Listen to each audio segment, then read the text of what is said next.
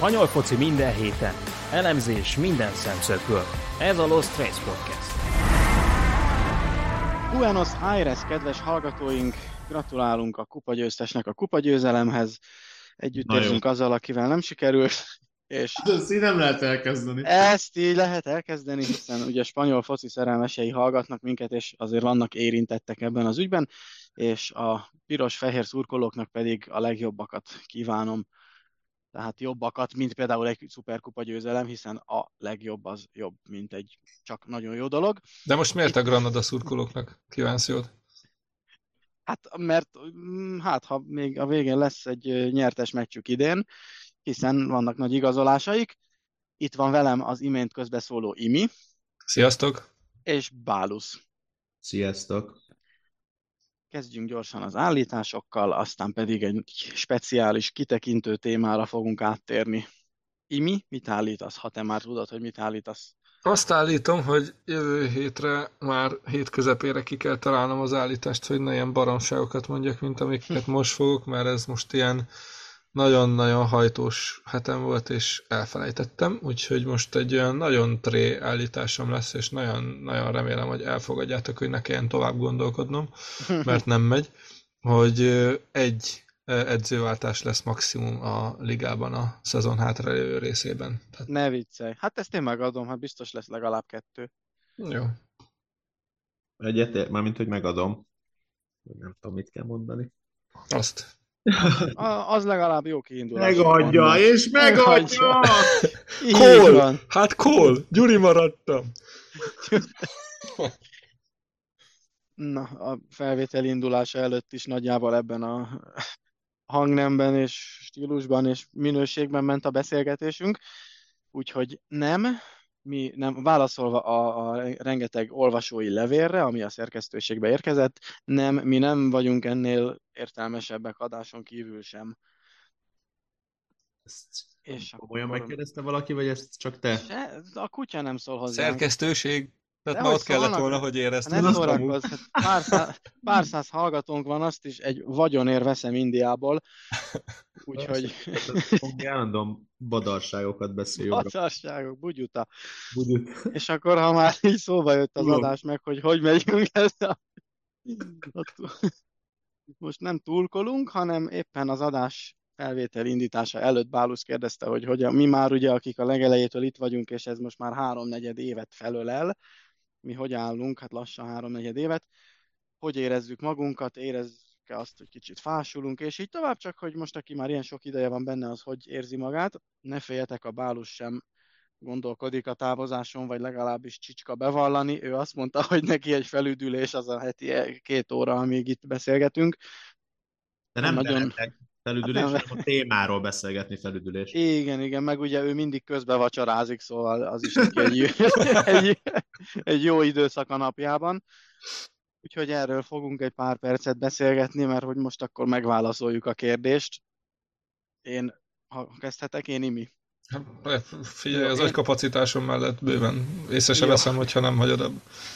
Jó, én például nem mondanám egyáltalán, hogy belefásultam az adásba, meg hogy mik a megérzés, az érzéseink ezzel kapcsolatban, és így tovább ezek voltak a kérdések. Hát én egyébként nem tudtam, hogy podcast szinten ez hogy működik, meg spanyol focis podcastnál hogy működhet, de mindig nagyon vártam és figyeltem, hogy hogy alakulnak a hallgatottság, a hallgatottsági adatok, és én úgy tippeltem, hogy mondjuk, ha jó a műsor, akkor egy fél év alatt elérhetjük az ezres hallgatószámot. Valószínűleg nem eléggé volt jó a műsor, vagy tényleg nem értek a podcastok hallgatottság növekedéséhez, mert ugye most tartunk annál, hogy az előző adás 500 fölé ment, pontosabban az előző előtti, tehát a decemberi utolsó. És hát előbb-utóbb, tehát ezzel már látszik, hogy meg lesz egyszer azért az az ezer, és én nagyon várom, hogy meglegyen, és nagyon boldog leszek, mert ez olyan, mint a tudományos élet, amikor valaki cikkeket publikál folyóiratokba, meg eljár konferenciára, ez emiatt azért ki tudnak égni a legnagyobb szaktekintélyek is, hogy ha csak nem a tévében szerepelsz mondjuk az egyenes beszédben, vagy egyéb ilyen műsorban, akkor tulajdonképpen annak a többi 50 embernek mondod a magadét, meg írod le a magadét, aki szintén ebben a szakmában aktívan kutat, vagy hát szaktekintélynek számít, és, és el fogja olvasni. És hogy ahhoz, hogy, hogy én ezt tudjam csinálni hosszú távon, az nem lenne elég, hogy mondjuk mindig 100-150 hallgatónk van, mert akkor én nem érzem úgy, hogy annak volt értelme, meg a, a értéket teremteni, átadni igazából akkor lehet, tehát az, hogy az, az értéket jelentsen, annak az is egy követelménye, hogy eljusson emberekhez. Mert hogyha a világ legjobb podcastját csináljuk, de mondjuk föl se töltjük sehova, csak egyébként leszáll hozzánk egy, egy valami szellem, angyal, vagy ki mit akar odalátni, és azt mondja, hogy egyébként képzeljétek el, ez teljesen tényszerűen ez a legjobb podcast, ami valaha készült, de föl se töltjük, akkor én baromira utálnám ezt a podcastot. De hogyha egy, egy hallgatható, élvezhető podcast, és van 2000 nézőnk majd hosszú távon, akkor már azt mondom, hogy, hogy van értelme ennek a munkának. Na, én így vagyok ezzel, és látom a haladást azért, hogy, hogy megyünk előre. Most már értem, hogy milyen, neke, milyen lehet neked, amikor a Barszáról meg a Reálról beszélünk, egy meccsről, vagy egy meccsről órákat. Na nem, ilyen, nem ilyen. gondoltam, hogy ebből egy ilyen 15 perces monológ lesz ebből az ártalmatlan kérdésből. De jó, igen. Jó. Úgy érzem, hogy megválaszoltad a Én kérdést. Imi, bármi? Amit... Valamit mondjál Hát most- azért, Imi. Nehogy azt- azt mondd, hogy, ki, hogy én mindent elmondtam, mert nem érezheted ugyanazt. Pongi majdnem mindent elmondott. Öm, hát, öm, hogy is mondjam, amikor elkezdtük, nekem az elsősorban szerelem projekt volt, tehát valahogy kicsit úgy voltam vele, hogy az se érdekel, ha a kutya se hallgatja, úgy jó érzést csinálni. Aztán nyilván, ahogy elkezdtem feltölteni, akkor azt vettem észre, hogy 5 percenként nézegetem, hogy hányan hallgatták meg itt az első adások körül. Úgyhogy nyilván az azért csak számít. Úgyhogy mm, én is nagyon örülök ennek, hogy, hogy azért megindult fölfelé a hallgatottság, meg ugye most már komolyabb terveink vannak a, a podcasttel is, meg úgy mm, több minden mással is.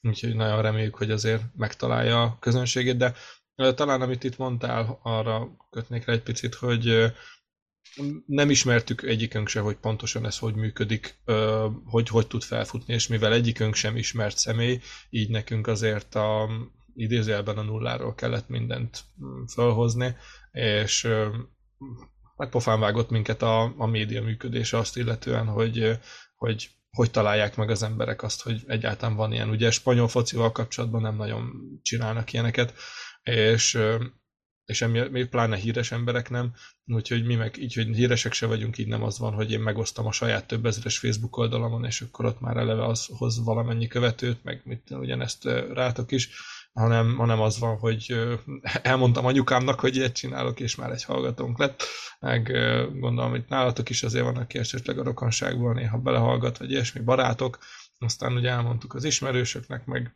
ugye elkezdtük osztogatni ilyen olyan csoportokban, és akkor így, így szépen előre tör a dolog, de, de most már azért reméljük, hogy az év végére kitűztük ezt a, az ezres célt, úgyhogy reméljük, hogy meg lesz most a 300-at lépdeljük éppen át, most írtam meg, nem mondom, hol tartunk, 297-nél vagyunk.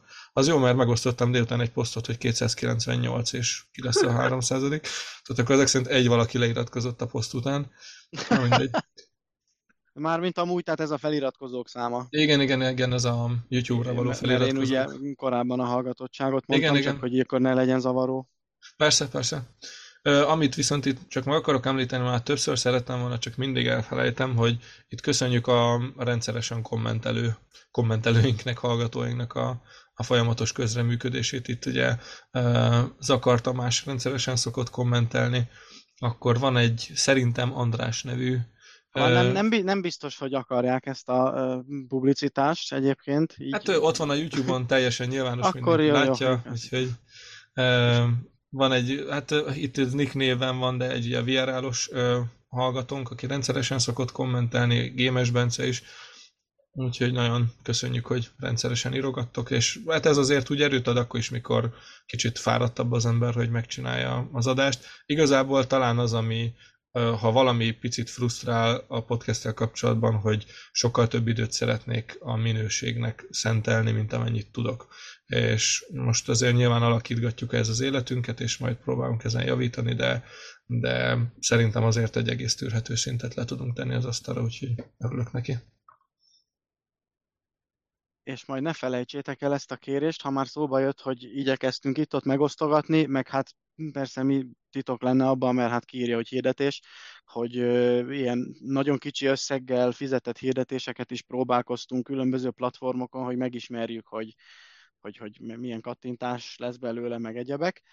Úgyhogy mi nagyon megköszönjük, hogyha esetleg oda kommenteltek bármelyik felületen, hogy ti hogy, találtat, hogy találtatok egyáltalán ránk, honnan hallottatok rólunk, hol láttátok, hogy van ilyen podcast, mert ez is egy érdekes visszajelzés. Mert Meg ha akkor- megosztotok minket csoportokban. igen. Hát pláne, de hát ugye jó, persze az, a, megköszönjük, azt mm, nagyon megköszönjük.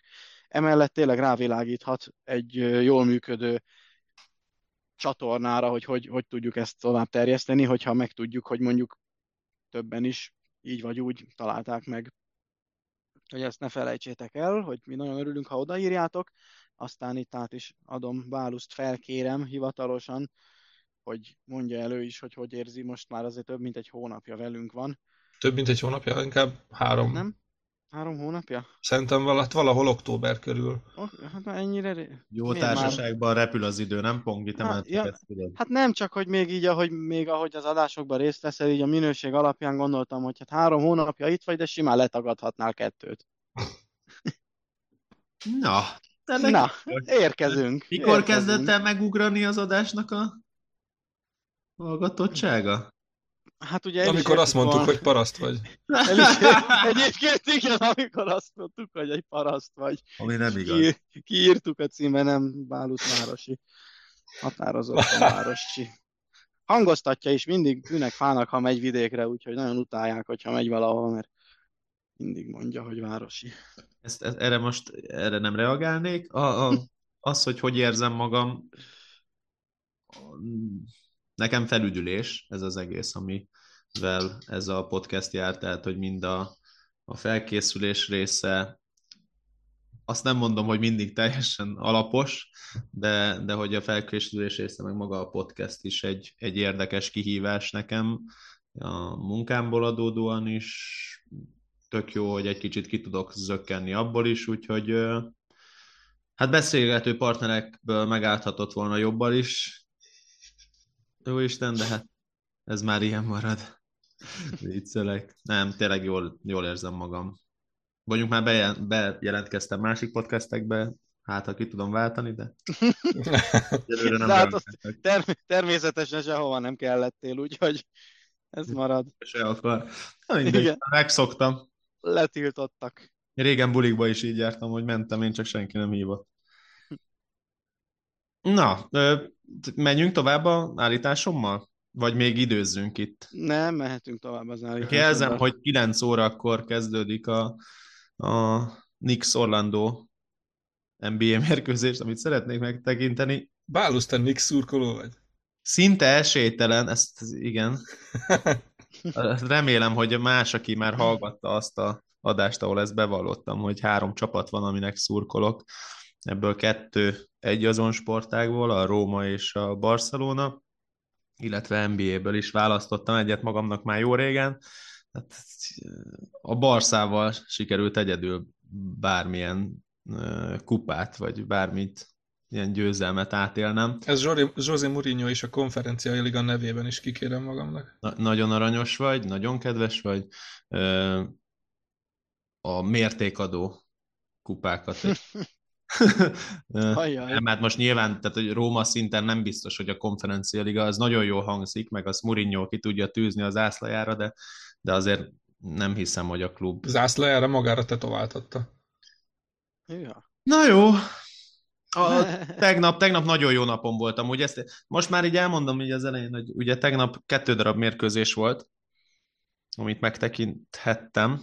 Az egyik egy Milán-Róma, 3-1, a másik pedig, hát arról meg még beszélünk eleget, de nem volt sikeres a napom, és ezért gondolom, hogyha tegnap nem, akkor talán ma, és meg szeretném nézni, de hát erre szinte nincs is esély, hiszen van még egy óra 20 perc addig, mi általában ezeket az adásokat túltoljuk, úgyhogy volt egy ilyen félelmem még tegnap egyébként a meccs után, hogy um, toljuk itt mióta elkezdődött a podcast, hogy, uh, hogy tudunk attól függetlenül, hogy más csapatoknak szurkolunk erről beszélgetni, meg hogy jóba vagyunk, meg ellenfelek, nem ellenségek, stb. stb.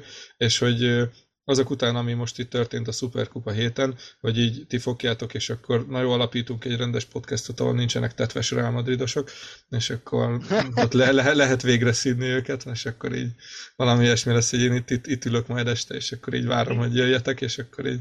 Ja, ja, hogy most azért, mert mind a kettőnk csapatát megvertétek? Vagy most igen, igen, igen, igen. Ja, ja, ja. Új, micsoda átkötés. Komoly. Na mindegy, akkor menjünk tovább. Állításom, azt állítom, hogy meg fogom keresni Imit bárhol is van. Nem. Lewandowski-val kapcsolatos az elmúlt öt szezonban a non-penalty xg tehát az, amikor a büntetőt nem számoljuk bele, milyen helyzeteket teremtett, ezt mindig felülrúgta az elmúlt öt szezonban. Azt állítom, hogy ez ebben az évben nem fog sikerülni. De nem volt már egy nagyon hasonló állításod, vagy pont, pont ugyanez? Nem. Az a baj, ő ellenőrzi, úgyhogy úgyse fogja megmondani. nem volt. Na jó, akkor legyen. Ebbe ilyen könnyen belementetek? Hát nézd, hát... én rosszul hangzik, de szoktam máskor is mondani, hogy engem annyira nem érdekel. Remek podcast vagyunk. Igen. Az egyik tagot abszolút nem értek. Nem, csak, hát csak azért azt... csinál állítást, hogy túl legyünk rajta, és hallgassunk tovább. Egyéb, egyébként én azért, és a tiétekkel meg úgy vagyok, hogy mivel hogy nem egy autó a fődíj, ezért ti se olyanokat találtok ki, hogy lesz még idén a bajnokságban legalább egy gól, meg ilyenek, tehát nem arról van szó, hogy biztos pont legyen, hanem valami miatt arra jutottunk, el is magyarázzuk. Szóval, Ez viszont nem biztos pont amúgy szerintem. Ha nem valami tényleg ilyen dolog, hogy lesz még egy gólja Lewandowski-nak a bajnokságban, vagy akár a klubnak, akkor, akkor azért én tovább engedem, mert annyira meg nem hoz lázba, hogy most jó, nehogy pontot szerezen a bálusz, mert akkor mi van, ha nem leszek első. Hát most nem is az, hogy első, de hogy most még egyszer akkor konkrétan az az állításod, hogy, hogy nem fogja túrugni az XG-ét? A non-penalty XG-ét. Hát az oké okay, nyilván, de hogy azt nem fogja túrugni. Tehát most nem tudom mennyivel van elmaradva, de... Kettővel. Ja, amik az annyira nem sok. De valami tetves nagy változásnak kéne történnie, hogy ez ne így legyen. Jó, akkor azt mondom, hogy idén végére négyel kevesebb négyel kevesebb, jel, négyel kevesebb gólja lesz, mint amennyi XG-je kialakít. Azt adom. Most kettő... folytatnia kell ezt a rosszat, ami azért karcos. Most 2,2. Hmm, azt négyet azt adom. Jó. Ilyen volt már, azt azért ki szeretném emelni, egyszer mm, öttel rúgta alul, ez 18-19-es Bayernes évében. Ja. 27-re rugott 22 gólt. 27 penalty XG. Egyébként ezt most már egy elmondom, mert beleöltem egy bő fél órát a semmire. Próbáltam csak úgy böngészni az adatokat, hogy hát, ha valami az eszembe jut, de semmi nem jutott eszembe, de közben azért találtam olyan érdekességeket, hogy a Las Palmason akadt meg a, ugye itt a hétvégi meccsükről majd talán egy-két szót említünk, egy három óra verték a VRL-t, de hogy, hogy ez a csapat az hogy a rákba tud egyáltalán bármit is elérni most ebbe a ligába, mert hát itt végignéztem a, a most pont nem fogom megtalálni ezt az alap, mindegy. A lényeg az, hogy a XG differenciálokat nézegettem az elmúlt 5 vagy 6 évben, amik mióta van az FBRF-en XG differenciál mutató, és hogy csak két csapatnak sikerült ebben az időszakban bent maradnia ennél rosszabb XG differenciállal. Mind a kettő az Elcse volt tavaly előtt, meg az előtti szezonban, de azon kívül mindenki kiesett a picsába ezzel a szintű XG differenciállal, most a Las Palmasnak mínusz 0,6 90 percre vetítve, és a 9... Hova, hova esett ki? A, a, a fenébe, hmm. tehát másodosztályba zúgtak kifele, mint az állat. És nem tudtam, a... hogy van olyan bajnokság, hogy a... Ja, igen. A, a Las Palmas meg a kilencedik helyen áll ezzel az XG differenciállal, hogy a, az elcsének is a legjobb a 13. hely volt, amit egyik alkalommal összeszedett, a másik alkalommal meg éppen, hogy bemaradt 17-ként. De hogy, hogy ez valami egészen hihetetlen, amit az, a Las Palmas mutat ebben a szezonban. Tehát így konkrétan viccet csinálnak a statisztikából ezen a téren. Hát szép. Nem, mondom, nem ez is fogja nem őket, állítás. csak- nem fogja őket fenyegetni a kiesés. Nem, nem, brutálisan jók, amúgy. Nem rossz, nem rossz. Ki nem állított még? Mindenki áll. Igazából én nem állítottam, Ja, én Pongi, tényleg. csak hogy De nem legalább... tudsz. De tudok, még meg is könnyítem a dolgodat, mert én azt állítom, hogy még most a, az átigazolási szezonban Correa távozik az Atlétikóból. Hát ezt azért megadom, hogy ne kelljen tovább gondolkodnod. De ez most elég sokat beszéltek róla, úgyhogy Hát valószínű. most ö, ne, szóba került a távozása, és most ugye akkor már egy hírt is idehozok, hogy a, néhány napja négy fegyveres kirabolta őt otthonában, és az egész családja otthon volt. És így, hogy már eddig is ugye szó volt róla, hát nem sok játék lehetőséget kap, távozásáról van szó, vannak ajánlatai, gondolom, hogy többet is akar játszani, és akkor most még ez betetőzte ez, hogy egy ilyen re- Te már megint a rettenetes... biztosra kérsz egy pontot. Így van, én ha ezt nem nyerem meg, akkor mindennek vége. De figyeld meg, mi itt, itt komolyan vesszük, neki megadjuk majd így a pontokat, csak hogy ne kelljen agyalnia rajta, és ő nyeri meg a szezon végén. De én sem voltam benne, és innentől se vagyok, tehát én ezt nem fogadom. Mit ezt te nem fogadod el? Hát, de mondd azt, hogy a korán marad, és akkor az egy állítás. Annak, Hát csak nyilván én az ellenkezőjét gondolom, tehát jó, hát akkor nem mondd ezt. hát nem Mert mi is úgy mondom. gondoljuk, hogy ő el fog menni, és akkor már nem... Igen? Imi, te úgy gondolod, hogy Korrál távozni fog? Hát De- erről beszélnek ezek után, meg, ez- hogy kirabolták, hogy meg jó ajánlatot is kapott, ugye. hát nem hát, hát, lehet elvitték az útlevelét, és akkor nem is tud elmenni máshova. Nem hiszem, hogy ezen fog múlni a történet. Nem, nem fog ezen. Mondjuk ez logikus dolog egyébként, ha belegondolsz, hogy ha betörő vagy, és azt hallod, hogy egy gazdag ember el fog innen költözni, akkor még addig kell kirabolni, amíg még itt van. És egyébként ez így adta magát. Igen, az Na jó. időablak. A lehetőség időablaka. Ennyi. Menni kellett. Jó, hát hogyha nem ezt állítom, akkor kitalálok még adás közben egy másikat, jó? Hogy a Bálusznak az egész adást vissza kell majd hallgatni. Igen, mert hogy ő nem adta meg. Most akkor majd néha hallgathatja vissza az egészet. Van, én meg majd beírok egy olyan nagy baromságot a üzébe, amire nem is fogsz úgyse emlékezni, úgyhogy... Jó, nem is fog annál jobban érdekelni sem, mint amennyire emlékszem rá.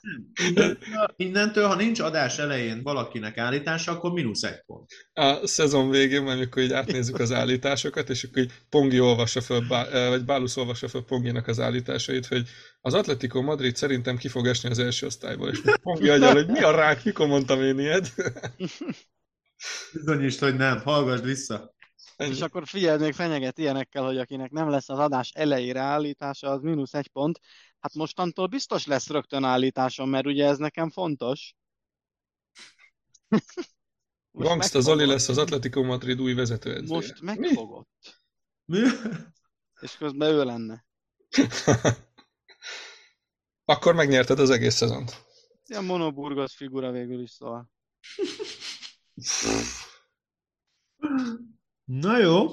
Valamit elkezdünk ma még? Csak Igen, csináljunk Már, valamit. már itt- megy, már megy. Én ezt értem, hogy ez már megy, csak spanyol adás vagyunk. Megbeszéltük, Jó hogy mennyire mindenki benne van a podcastben, és hogy élvezi, és most így mindenki mi? Én. Akkor lehet az lesz, az lesz az adás címe is már, hogy 30. adás, nyugodtan tekerj bele 25-ig. És akkor Jó. úgy le, lehet tudni, hogy annak van értelme. Jó is találni. lesz, hogy adsz adás egy címet, mert folyamatosan ezt játsszuk, hogy Igen, hát rend, az előző vége az adásnak, elkezdek vágni, írom, hogy mi legyen az adás címe, mindenki szarik rám magasról, és akkor, mikor jó, tan? mondom, hogy eddig van időtök kitalálni, mert ekkora lesz kész a program a fájla, senki nem ír semmit. Adok egy címet, ami úgy hirtelen eszembe jött, beírom, Pongi ír, 5 percen belül visszaír, hogy ez szar. Tehát én ezen már nagyon ki vagyok, úgyhogy most már az lesz, hogy adás közben kell a, címnek, a címet is kitalálni. Különben mínusz egy pont. Így van, Pongi. Ne, ne haragudjatok meg, de az, hogy mindannyian laporták vagyunk, az szerintem tényleg baromi rossz. Valamit kellett, és De az jutott eszembe, hogy ott, ott De Pongi, laportát meg, meg volt a játszani. lehetőséged, nem? Igen, mindig, mindig későn gondolok rá, mert Iminek beír, beír valami nagyon rosszat, és akkor már hiába kezdek el gondolkodni, már Olyan, hogy nincsen a rá, Mici mackó, nem? Hogy gondolj, Nincs- gondolj, gondolj, gondolj.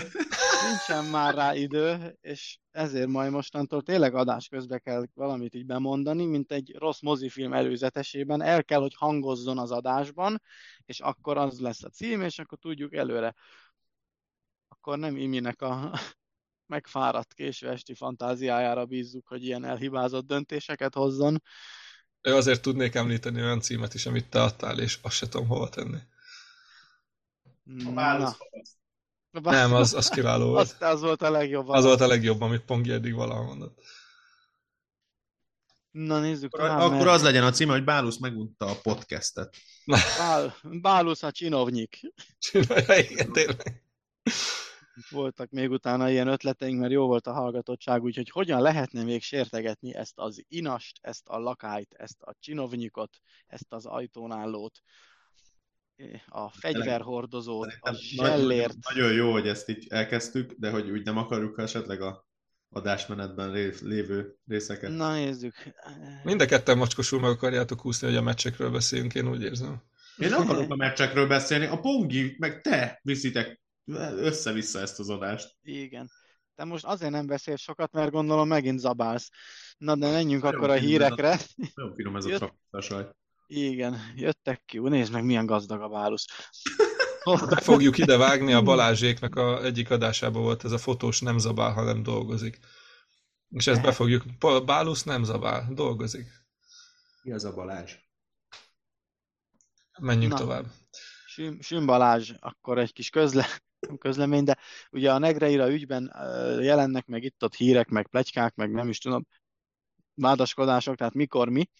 Mi azért nem szoktunk erről beszélni most már jó ideje, mert ö, remélósták vagyunk utána nézni, tehát nem tudunk napra készen hírekkel jönni. Köszönjük a figyelmet. Nem, nem ez az oka, hanem az, hogy ameddig nem történik valami Bálin nem tud É- olvasni. igen, a Bálint nem tud olvasni, és mostanában nincs időnk elmondani neki előre azt, hogy mi a hír. Léci, hogy legyen ez az adás cím. Hát most már van két jelöltünk legalább. Bál, Bálint Bálusz, az, an, Bálusz az analfabét. Az a baj, ezt a hangsúlyt nem tudom oda tenni a cím mellé, ez pedig úgy kéne.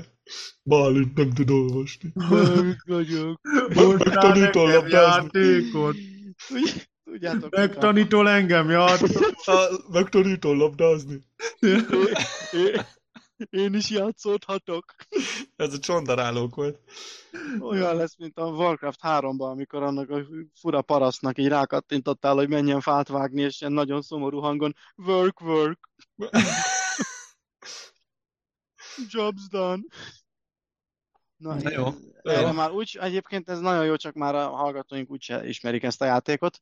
Nem, szerintem a hallgatottság ott meg fog rekedni 5 percnél. Igen, hát Mondja rá mindenki, lehet, hogy ennek semmi értelme. lehetne mégis. Amiről szeretnénk hallani, arról nem fogunk itt órákon belül semmit hallani. Nem a hallgatóinkat, csak az általános emberi hozzáállást akarom minősíteni. Lemerném fogadni egyébként, hogy ez az első 20 perc több hallgatót vonzana, mint mikor a rohadt meccsekről beszélünk. Hát mert jó is, ez jó, ez na. Akkor, akkor most ne beszéljünk meccsekről. A röhögünk a semmin, az mindig Ugyan vonzó. a Bálusz benne lenne most, hogy ne beszéljünk meccsekről. Mondjuk én is. Azt. Jött közbe csámcsog a Jó, bármely de várjál, nekünk a héten legalább volt egy jó meccsünk. Igen. Nektek? Mi megvertük a Lágót a Az kupában. még múlt héten voltam, úgy nem tudom miért írtad. Miért írtam? Arról már beszéltünk. Próbáltam becsempészni. Ja, hogy legyen egy győztes atletikó Legyen valami. Értem. Még gólt is rúgtunk, ne viccelj. Mert múlt héten már a párosítást, amit ezután sorsoltak is bemondtuk, tehát hogy Csak di- dicsekedni akartam, mert jó, az első 70 percben nagyon kérdéses volt, hogy ki tudjuk ejteni azt a harmadosztályú csapatot, de az, az, az utáni 20 percet azért finoman domináltuk, tehát tovább jutottunk a kupában. De nézzük akkor. Tehát Szóval akkor azért nem tudunk beszélünk valamit. a Negraira ügyről, Így mert van. ez csak pocskondiázásra használja mind a két tábor, és semmi értelme, úgyhogy hagyjuk a picsába, majd ha lesz valamikor egy bejelentés, hogy bűnös, nem bűnös, ez ül le a sitre, az ül le a sitre, majd akkor foglalkozunk vele, addig tök felesleges sárdobálás csak. Hozzáteszem, De... hogy szerintem a hétvégi meccsre kihatással volt. Igen. Igen. És ez Viszont vannak, vannak normális hírek is. Álvaro Odriozola a Bilbao elleni bajnokiig összesen 87 percet töltött mindössze a pályán, és most viszont lehetősége lett volna nagyon fontos perceket felmutatnia és bizonyítani, mivel Hamari Traoré az Afrika kupán vesz részt, de már 18 perc után sírva hagyta el a pályát, ezért ez durva. Az előzetes hírek szerint izomszakadást szenvedett, több hetet is kihagyhat. Hát nem ő nyerte meg a fődíjat most a tombolán. Nagyon sajnálom szegényt egyébként, de... Uh, igen, most valami értelmeset akartam mondani, de nem fog menni. De az eddig sem ment. De nekem most ezt hozzá kell tennem, hogy ha még mondjak valami, aminek semmi köze a podcasthez, hogy elkezdődött az NFL rájátszás, én ilyenkor ezt vasárnap esténként egyik haveromnál nézem, és Hát a hajnali négy-ötig vannak a meccsek, azt minden vasárnap megnézzük. Négy héten át, és most kezdődött, úgyhogy aludtam én, de nem ért sokat azután. Úgyhogy az a durva amúgy, hogy Odriozola egy válogatott játékos. Jó, nem persze nem, nem ott alapember, de volt már válogatott is.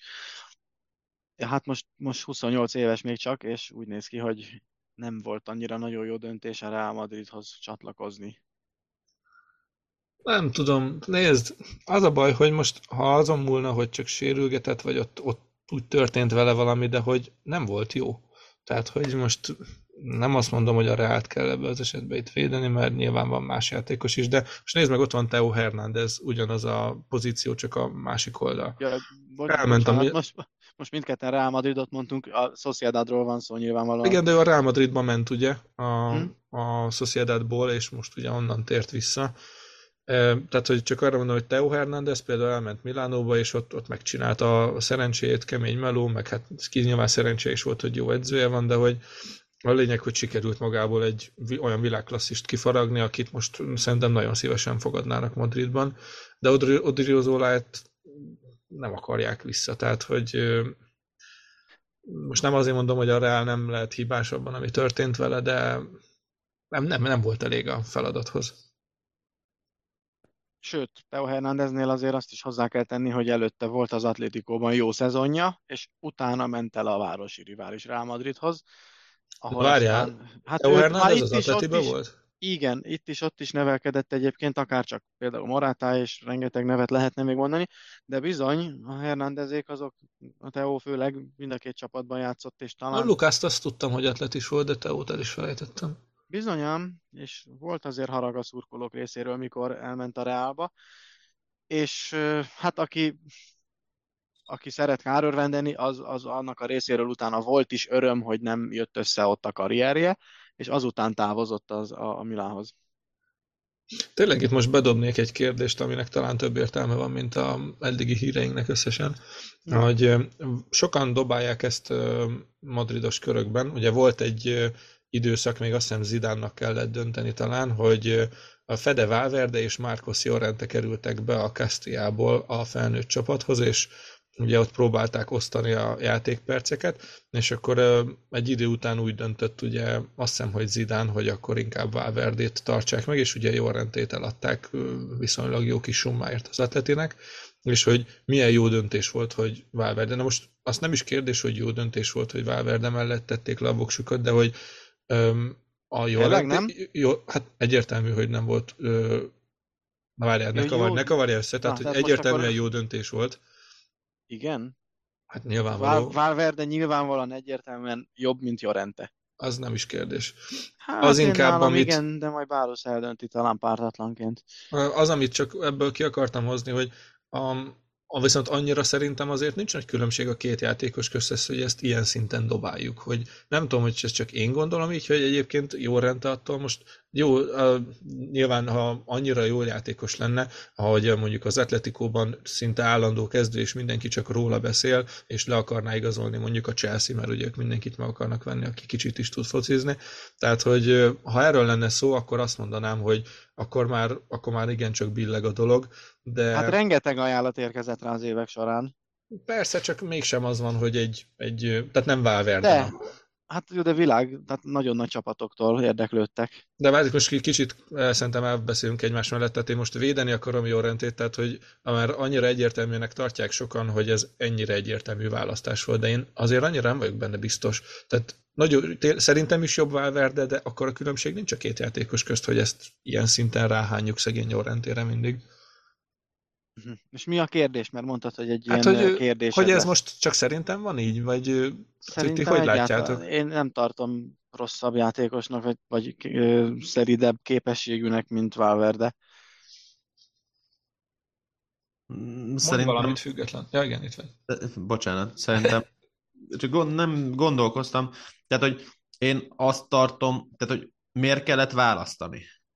Ennyire egyértelműen. Mert nagyon tele van a középpálya, tehát hogy így is tele van, meg akkor is tele volt. Mentét azért láthatóan szélen is lehet használni, meg az ő készségei, képességei azok ott is jó helytának. Hogyha választani kellett, akkor így utólag nyilván egyszerű, mert Valverde nagyon jól illik ebbe a csapatba, egy, egy nagyon jó játékos, de, de nem tudom, tehát én nehéz döntés lehetett, és nem mondanám egyértelműen azt, hogy, hogy Rente meg nem válna, vagy nem vált volna be. Ezt nem, szerintem nem lehet kijelenteni, mert mind a kettő egy, egy nagyon jó játékos. Meg egyébként jó volt, amúgy, amikor Rában játszott is. Én nem voltam benne biztos akkor, hogy Zidán jól döntött. Nem, nem mondtam azt, hogy rosszul döntött, csak hogy, hogy nekem, nekem nagyon billegett a dolog. Csak mondom, ez ilyen furcsa azóta, hogy úgy mindenki ezt olyan egyértelműen dobálja a rászurkolók közt, hogy ez ilyen az ön egyértelmű, pedig szerintem Jorenta annyival azért nem rosszabb játékos, hogy ez most így szerintem most is beférne a, a Reálba, mondjuk a Szebályos nézed, tehát Szebályosnál szerintem egyértelműen jobb játékos Jorente. Szerintem nem tudunk most egy olyan klubot mondani a világon, ahol Jorente nem kapna sok játékpercet, úgyhogy úgyhogy végül is igen, a Real, vagy bármelyik csapatot mondhatjuk, igen, odaférne, és, és kapna játékidőt. Én tényleg Jorentét egy abszolút első vonalas játékosnak tartom a posztján. Egyetértek. Na, menjünk viszont tovább. Most mennyi ideje csináljuk? Most már egy 40 perce mondjuk. Akkor még nincs tragédia. Tehát... Úgy érzed? Úgy, hát nem érzem úgy, de tudod, mint a stewardessek, vagy stewardok, csak a hallgatókat akarom megnyugtatni. Átigazolási hírek. A, a Granada, ami ugye rettenetesen áll, és ugye ők azok, akiknek még mindig nincsen nyert meccsük a szezonban. Mm, várjál, Bocsánat, az nem, nem, az az, az, az, az Almeria, úgyhogy az biztos, hogy nem. De a Granada úgy menekülne a kiesés elől, most 5 pontra vannak a bentmaradó 17. helytől, tehát a Granada egy hatalmas rohamot indított most télen, és öt játékost is igazoltak, méghozzá Na. Na, hát igen. Segítsek? Nem, ír, nem írtam ki őket. Segítsél, mert, ezt, segítsél, mert ezt a részt Im írta be. De nem írtam ki őket, csak, csak ennyit nem gondoltam. ki, de minden esetre öt játékost igazoltak, majd valamelyik ötök addig gyorsan a Transfermarkton nézze már meg, hogy ki az az öt, hogy fel tudjuk igényesen sorolni, hogy honnan jött és kik azok. Aztán Számít? Én, én azért nem is írtam ki, mert most hát, hogyha úgyse nem, tudjuk nem kik volt, ők. Nem volt egy olyan név, tényleg, Nem, én, egyik, tudjuk, én egyikről se tudom, hogy ki. Ez, akkor ez nagyon szomorú. Csak, az, csak azért emeltem ki, hogy öt játékos, tehát télen öt uh-huh. játékost igazolni, az azért pánik reakció, és igazából ugye a kiesés ellen való menekülésnek a kulcsa, hogy amit mondtál, igazából én ezt nem, uh-huh. nem, nem gondoltam tovább firtatni. De, de be, be, akár be is jöhet, vagy nagyon rosszul is elsülhet. Aztán Johnny Cardozo a Betisbe igazolt az Internacionáltól 6 millió euróért, a Sociedad eladta Mohamed Alcsót a Nice-nek 10 millióért, Jason a Celtába ment ingyen a Palmeirasból, Hannibal Mejbri kölcsönbe érkezett a Manchester United-től a Sevillába, egy 20 milliós vételi opcióval, úgyhogy a Sevillát is nyugodtan ide vehetjük, mint akik próbálnak egy kicsit menekülni a jelenlegi helyzetüktől, mert hát 17-ek, egy ponttal vannak a kieső helyen álló Cadiz előtt, és nyilván ezt már azért jó néhány adásban kitárgyaltuk, hogy a Sevilla az nem pontosan így képzelte el ezt a szezonját, ahogyan eddig zajlik, hanem valamiképpen máshogy. Úgyhogy az is érthető, hogy ők most ilyen perifériára szorult embereket, valószínűleg nem is ez, ő az utolsó, akit megpróbálnak még megszerezni télen. Most már elmondtam már állítást, vagy végül még, még, még, még nem. nem mondtam. Akkor azt mondom, bár ez egy kicsit megfoghatatlan, hogy, de, hogy mi a nagy csapat, de remélem jól értitek, hogy mit mondok, hogy szerintem a Sevilla még valakit fog szerezni egy nagy csapatból.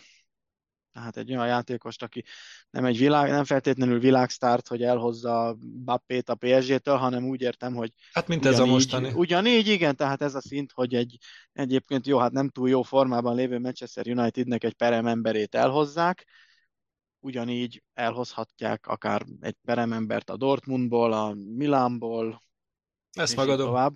Ezt aztán majd, majd akkor összeveszünk rajta, hogy, hogy mit tudom én, hogy a Lipcse nagy csapat vagy nem, meg egyebek, de most én ezt mondanám, ha elfogadja Bálusz is. Elfogadom. Van mit tennem? Igen, megjegyezni, hogy hol helyezkedett el az adásban ez az állítás. Igen, vagy, hát biztos, most, hogy sikerülni fog. Most felírni inkább, akkor jobban jársz. Na, nézzük azt a részt, amit nem akart senki se nézni. De én még, én még akkor most már, jó, ha jó, rákerestem, most már akkor valamit. már ennyit Na. mondok, hogy Martin Hongola, az egyik Granada érkező, ő a Hellas Veronából 15 mérkőzéssel eddig a pályán töltötte a rendelkezésre álló idő 63%-et, tehát azt mondhatni, hogy ő játszott. Van egy hol, holland, lengyel játékosunk, Kamil Piatowski. Az viszont ő, azért nem rossz. Ő a Salzburgból tette át székhelyét, de csak kölcsönbe. Én szerintem ő egy segítséget tud majd jelenteni. Uh, igen, hát középhátvéd, vagy az előző hongola pedig egy uh, védekező középpályás volt. Még rajta kívül érkezett még egy uh, középhátvéd, Bruno Mendez a Corinthiansból, és egy kapus, Augusto Battala, ő is kölcsönbe a River Plate-től. Hát én azt mondom, hogy azért főleg ezek az utóbbiak, Brazíliából, Argentinából, ugye, az, mi volt az előző csapat? River Plate, előtte meg Corinthians, úgyhogy... Aha, igen, igen. Tehát ezek, szóval még meg is kockáztatnám, hogy ezek akkor is erősebb csapatok a Sevillánál, amikor a Sevilla nem ennyire gyengélkedik. Úgyhogy... Granadáról beszélünk.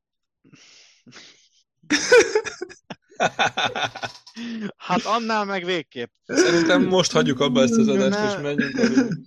Közben még igen, elkezdtem még nézegetni a a Sevillának a, ugye a matchbreak kölcsön miatt elkezdtem nézegetni a tabellán a különböző adatait, és így aztán összemostam a kettőt, de a, így meg főleg, ha a Granadáról van szó, most legalább jó, három játékos, ezt három ezt játékos az ötből, három játékos az ötből az a, az a színvonal, aki, aki egyértelműen ki tud húzni, így ha hárman is oda mennek egy csapathoz, akkor meg tudják menteni a kieséstől. Hogy ez sikerül-e majd végül, vagy hogy alakul a szezon, azt meglátjuk, de én azt mondom ezek alapján, hogy, hogy jók a kilátásaik.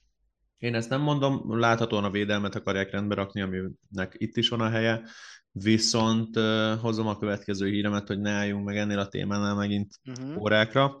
Mm, De nagy az arcod, mikor egyszer nem 45 percig beszélsz egy passzról. Ja igen, amúgy a... a, a Granadának hozzá kell tenni, hogy ugye három csapat ö, kapott nagyon sok gólt. Almeria 43, és a Granada, illetve a Villarreal van 41 góllal a képzeletbeli dobogó második helyén a legtöbb kapott góllal. Tehát, hogy ez, ezen van mit rendbe rakni, ez egész biztos. Viszont Barszás hír, nagyon jó hír, a Barsza nem akarja megerősíteni a keretét a továbbiakban a téli átigazolási időszakban, mivel nem is lehet neki, hiszen FFP szabályai alapján nem tudnak regisztrálni több játékost. Ezt ugye Fabrizio Romano is lehozta, illetve Csavi is lenyilatkozta a meccs utáni sajtótájékoztatóban. Igen, itt ugye a Roke um, igazolást is úgy regisztrálták, hogy Gavit kiregisztrálták, mivel ugye már úgyse játszik ebbe a szezonban. Igen, de ott a tehát a Gavi kiregisztrálását amúgy a liga ilyenkor, amikor nagy sérülés van, egyből megteszi. Persze, tehát, csak hogy ez kellett hozzá, hogy beférjen Roki. Igen, igen. Ja, egyébként csak mondom, Vitor Rokinak kell mondani a srácot. Én a Roke változatnál megragadtam, és nekem ez a Roki egy kicsit inkább a mm, tolókocsis megoldásra hajaz, de... Araujo. De, de ez honnan van ez a Rocky kiejtés? Hát ö, több helyen is hallottam már, most, Ából. például, most például a TT-t hallgattam a adás előtt, és ott a, mondjuk Brazil, akkor lehet, igen. a Egri Viktor, aki ugye a brazil foci nagy szakértője, ő volt a Mhm. vendég, és ő is mondta, hogy, hogy Vitor Roki. Meg Igen, akkor- Endrik se Endrik, hanem Endriki, mert az erős, ö, ilyen másra hangzók utáni betűt tesznek a brazilok. Tehát nekem innentől Vitor. Igen. Jó, és akkor nincs meg a... Igen, a portugál azért nagyon kegyetlen kiejtéseket tud produkálni. Ilyen dotraki. nézzük. Nézzük tovább, mert muszáj egyszer beszélni arról, hogy volt egy spanyol szuperkupa Riádban, Igen, volt. Arábiában. Kezdjük akkor mondjuk a időrendben menjünk. Volt egy Real Madrid Atlético Madrid, ez 3-3 lett, tehát a két csapat döntetlent ért el. A 90 perc áll ugye egy rendelkezésre egy futballmeccs. Gyönyörűen sikerült szép lőni. Azt a mindenit. Tehát jelenleg ez a két csapat, ez most teljesen pariba van, ugyanazt az erőt képviseli. Na most utána viszont, ami, amikor már a mérkőzés véget ért és döntetlen lett, akkor utána valahogy azt még gyorsan meg kellett beszélni, hogy kiusson a döntőbe, és akkor ezért hosszabbítás volt. Itt még akkor a Real Madrid már ott, tudjátok, már későbben nyúlt ott a félhomályba még, sörözgetés közben még két gólt megtaláltak a hosszabbításban, így aztán akkor amúgy is hát nem akar az ember már olyan sok meccset játszani egy szezonban, gondoltuk, és akkor így a Real Madrid ment a döntőbe. Hát ez így 5-3. Ez nagyon drámai zárás volt, azt hittem még mondasz valamit. Nem, nem, már rájöttem, Hittem elment az izéd, netet, hogy be kell látni, hogy be kell látni, hogy ez van, és zavaró is, mert állandóan, amikor az Atlétikónak hosszabbításra fordul egy meccse, akkor, akkor teljesen jellemző, hogy ez van. És pedig ott egy Profe Ortega, aki egy rettenetesen kegyetlen és, és idejét múlt erőléti edző, szanaszét kínozza az embereket, egy szezonban nem tudom, hogy mennyi, lehet, hogy 40 sérülésünk van egy szezonban, és nem normális dolog, rengeteg kritika éri, de mindig jön a magyarázat, hogy bezzeg, akkor nekünk milyen jó erőnlétünk van cserébe, majd ez majd visszahozza, mert megér ennyit, nyugodjunk meg, mert majd a fontos pillanatokban, de nem, mert ahogy hosszabbításra fordul egy, egy meccs, akkor állandóan elfogy az Atlético. Ezt egyébként talán egy kicsit annyiból lehet árnyalni, hogy valamiért úgy alakult az elmúlt jó évtizedben, hogy azért amikor hosszabbításra fordult egy meccsünk, az szinte mindig a Real Madrid ellen volt, tehát ennyi erővel az is lehetne a helyzet, hogy nekünk van az egész világon a második legjobb erőlétünk, a Realnak meg a legjobb, ennyi erővel ez is lehetne a megoldás, de borzasztó bosszantó, hogy már idén is volt, nem tudom hány sérülésünk volt, amikor egyszer hét, és, és utána amikor, amikor hosszabbítás van egy meccsen, mondjuk itt a Real Madrid ellen, vagy már korábban máskor a Real Madrid ellen, akkor simán lehet tudni, hogy még ott biztos, hogy kapunk két gólt. És szoktunk is kapni még két gólt. Azért ez itt brutál jó meccs volt, nem? Alapból. Már csak arra gondolok, hogy nem az volt, hogy egy, mit tudom én, 3 Közönség szórakoztató volt, ez az a... biztos, hát sok gól volt, meg mondhatni még talán fordulatosnak is. Hát rengeteg fordulat volt, folyamatosan egymástól vették vissza a vezetést. Ugye az Igen, Atletico vezetett egy 0 na mondjuk azt hozzátenném, annál a legelső gólnál ugye szöglet gól Hermózó fejel, arról már ne is beszéljünk, hogy egy újabb Real Madrid nevelés szerez gólt a Real Madrid ellen, mindegy. De ez megint pontrugás, tehát egy, egy beívelés után egy fejes gól, és akkor valahol ott éreztem magamat, mint mikor a 3-1 volt ugye az ősszel, hogy mondom, ezt nem hiszem el, hogy már megint így, így kapunk gólt de ugye onnan megfordította a Real 2-1-re, onnan visszafordította az Atletico 3-2-re, ott egyenlített ki a Real, és utána fordította megint vissza. Tehát ennél jobb forgatókönyvet nehéz lett volna írni És egyébként. várjál csak, hogy még bosszankodjak, nem pont a harmadik gól volt a 85. percben, amivel említette a Real, hogy amikor, amikor négy vagy öt lövés is Igen. volt, és mindig úgy pattant ki, de nem az, hogy egyszer jól odaért a második Igen. hullám, vagy nem az, hogy egyszer nem olyan jól ért vissza egy valaki, hanem volt négy vagy öt lövés, és mindegyik úgy tudott kipattanni kapusról vagy védőről, hogy rájátékoshoz kerül.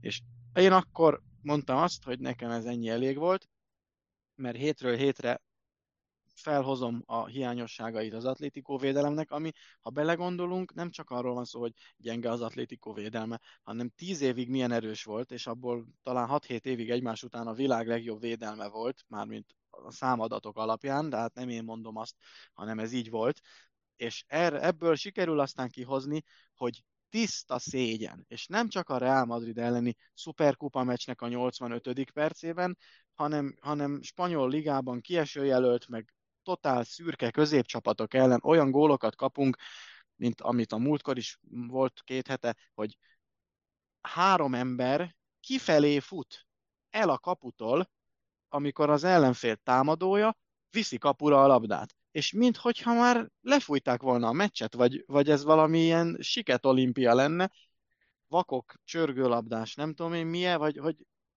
elindulnak az ellenkező irányba, és kocognak kifelé, amikor valaki viszi kapura a labdát. Ez teljesen nonsens. Ezt, nem, ezt megcsinálja valaki egy, egy magyar MB3-ban, akkor is azt mondod, hogy, hogy borzasztó, hogy ilyen nincs, hogy a magyar foci az borzasztó szánalmas. Ezt mondanád, hogyha már akár MB3-ban egy ilyen jelenetet látsz, és most hétről hétre szállít egy, kettő, öt ilyen jelenetet az atlétikó védelme, és korábban az 1 0 meccseink voltak, nem tudtunk elég gólt lőni, most ontja a gólokat a támadó szekció, lőttünk 39-et, ennél csak a Girona lőtt többet, vagy bocsánat, a Real Madrid 40-et, tehát mondjuk, hogy majdnem ugyanannyit, és aki jelentősen többet lőtt, az a Girona, és erre sikerül aztán kapni 23 gólt, hát még a szezon felén vagyunk csak túl, és ez kétszer annyi gól, mint amit a, több mint kétszer annyi, mint amit mondjuk a Real kapott. Ők 11-et, mi 23-at. Jó, most a Reált azt nem kell 19 nézni. Na jó, akkor nem a az- Reált, akkor nézzük az Atlétikót, 19 meccsen 23 gól. Hát nem is tudom, nézem már meg valaki, mikor volt olyan szezon, amikor az Atlético több gólt kapott, mint ahány meccse volt. Hát Mm. olyan szezon is volt, hogy majd, hogy nem fele annyi gólt kaptunk, mint ahány meccsünk volt, és most meg, most meg többet. Most a, a Real az nem létező túl ezt hogy lehet teljesítésben megcsinálni? Rendben, meg a Girona is persze sokkal több gólt lő, igen, az, az, az is szóba szokott kerülni, de Nem, nem is a hogyan góllövés a kapott És ez, gólok. nem, ez, ez, ez már nem a 120. percben volt, ez a 85. percben volt. Értem, hogy későn, de még nem az, hogy mindenki fekszik a pályán görcsbe állva, és, és nem kap levegőt, hanem hogy tudod ezt megcsinálni? Tehát nem tudsz ebbe, ha akarod se belebotlani, hogy ennyire rosszul védekezzél, hogy négy lövés. Jó, kipattant mindegyik valahogy ott, bár egyébként ott álltak az emberek, szóval senki, talán egy ilyen belevetődés volt, többinél bele lőtték az emberbe a labdát, de hogy lehet, hogy négy vagy öt labda kipattan, és mindegyik utána egy reál játékosé, aki körül jobbra, balra, előre, hátul, sehol senki. Ez, na, majd talán kapok ezért az atlétikósoktól, hogy miért szidom ennyire, de most komolyan ez szerintetek normális, hogy így védekezik egy csapat? Normális? 85. 85. percben 3-2-es vezetésnél a Real Madrid ellen ezt megcsinálod, hogy vezetnek egy támadást, amikor már tényleg még 5 perc plusz még pár perc hosszabbítás, amit valahogy ki kéne bekkelni, és ezt úgy bekkeled ki, hogy négy kipattanót adsz, és az ötödik lövés meg be, persze bemegy, mert Jó, ez, ez kicsit be. azért, Ha az nem megy be, akkor a hatodik. ez kicsit azért annyiban olyan értelemben torz dolog, hogy amikor ilyen pingpong helyzet áll elő, olyankor azért nem az van, hogy a játékosok a, a begyakorolt felállást keresik, tehát ott mindenki a kaput próbálja védeni, és relatíve ez megtörtént, beálltak vagy négy-öten a, a kapu elé. Ugye itt a, azért is nem ment be az első három-négy próbálkozásból egyik sem, mert túl közel voltak a védőkhöz, és onnan nem nehéz belerugni a védőbe. Ugye Kárvahál távolról érkezett, és akkor neki volt ö, helye arra, hogy kinézze, hogy hova lövi, hol valljuk a, a játékosok köz, de, de ott, ott nem tudom, Bálusz lehet ebben kompetensebb, de szerintem ott azért annyira nehéz ö, felállást keresni, hogy ilyenkor hogy kéne helyezkedni, ott, ott mindenki a kaput próbálja védeni, hogy, hogy valahogy valaki olyan elé pattanjon, aki ki tudja vágni a francba, de, de nem állhatsz, hogy akkor most látom, hogy fut a kárvál, és én kiszaladok elé, mikor Bellingham még ott tüzelget a kapura éppen, tehát ott, ott nem foglalkoznak ilyenekkel szerintem. Van ez a szerencse dolog. igen. Igen. Ez, ez nem, nem segített sokban, mert hogy most nyilván, tehát hogy vannak azok a szituációk, amikor, amikor egy csapatnak vannak nagyon jó periódusai, és akkor nem lehet megfogni azt a támadást, vagy azt a, a 5-10-20-30 éppen kinek mennyi percet, és nem tudsz vele mit kezdeni. De nyilván itt azért szerintem ebbe a gólba főleg nagyon nagy rész szerencse is volt. Meg egy valaki itt, itt illet dicséret egyébként a Brahim Diaz-t, mert nem tudom, hogy mennyire van meg a jelenet, ahogy kipattant a labda, a Brahim pont ott volt, nagyjából mellé pattant a ballába mellé a labda, és ő előhette volna egy ilyen enyhén kitekert fordulattal a labdát, de látta, hogy jön Carvajal, és, és hagyta, hogy ő ugye nekifutásból, szemből, úgyhogy még ideje is volt átgondolni, hova lövi, hogy elője, hogy ezt azért szerintem kevés csatár tenné meg így, hogy, hogy akkor te támadó létedre ott van egy labda, amit eltüzelhetsz, és akkor átengeded a másiknak, mert az mondjuk valamennyivel jobb pozícióval lövi. Ez szerintem ilyen szempontból nagyon a csapatszellem javára van ez a döntés. Hát igen, bár, bár azt azért hozzáteszem, most közben visszapörgettem a jelenetet, hogy, hogy ott az, az Brahim Diaznak csak átvételen működhetett volna. Hát, vagy egy ilyen kicsavart ráfordulással, de az, az, az igen, az könnyen fölé szállt volna a fenébe. Meg, meg annyit kellett lépnie, tehát hogy ott nem az volt, hogy egy lépés és lőnie kellett volna, hanem pont még meg is látta már, hogy jönnek, tehát hogy mm. ez azért nem egy ilyen földön túli dolog volt szerintem, de de biztos lett volna olyan támadó, aki elővi. Lehetséges. Nem, nem gondolom. Hát tudod, az egoizmus. Visszatérve a 2021-22-es szezonban 38 meccsen 43 gólt kaptak, úgyhogy nem is olyan régen volt ilyen. Uh-huh. Na, ez és meg lett. még itt ide nyit... Igen, egyébként ak- akkor, amikor a Godin, Miranda, Filipe Luis, tehát ez a nagy, a nagy brigád, mikor távozott, akkor... Az utána... nagy brigád volt. Azért itt vannak, vannak bajok, tehát hogy a, a Barszánál a nagy brigád az az izé volt, MSN, nálatok meg a... Ezek hát a... mivel nekünk, nekünk a védelmünk volt a legjobb a világon, Igen, a Barszának a támadó szekciója. Ennyi favágót.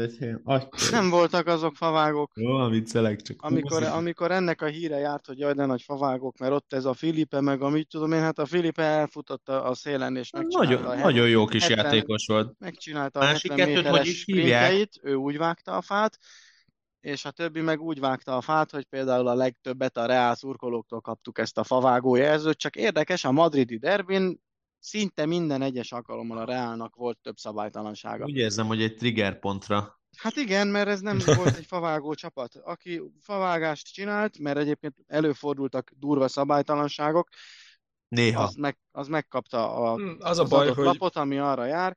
Bár egyébként a spanyol bíráskodást ismerjük, és meg lehet mondani, hogy igen, volt, amikor nem feltétlenül, de nem volt ez egy olyan jellegű csapat, hogy mint, mint hogyha az a baj, hogy szerintem a... Tördel a, ráb, tördel a lábát, tehát ez a klasszikus az a baj, ugye mondás, ilyen nem hangzott el. Szerintem pont volt egy-két-három olyan játékos, aki viszont tudott eszméletlen rosszul kinéző faltokat összehozni. Tehát, hogy én emlékszem, amikor Neymarnak a, a keresztbe kaszálások folyamatosan. Nyilván ő is valamilyen szinten ezt kiprovokálta magának, de hogy ott, ott voltak egészen csúnya jelenetek is, és nem tudsz utána már elvonatkoztatni, utána amikor nem hoz le, vagy lehoz egy meccset úgy az atleti, hogy nem faltol egyet se, neked akkor is az marad meg, hogy, hogy volt egy viszont olyan, ami igen, itt én Igen, is ezt igen. akartam kihozni, hogy a, volt olyan szezonja az atlétinek, mikor nagyon-nagyon csúnya dolgokat csinálta ott az a, az a védelem,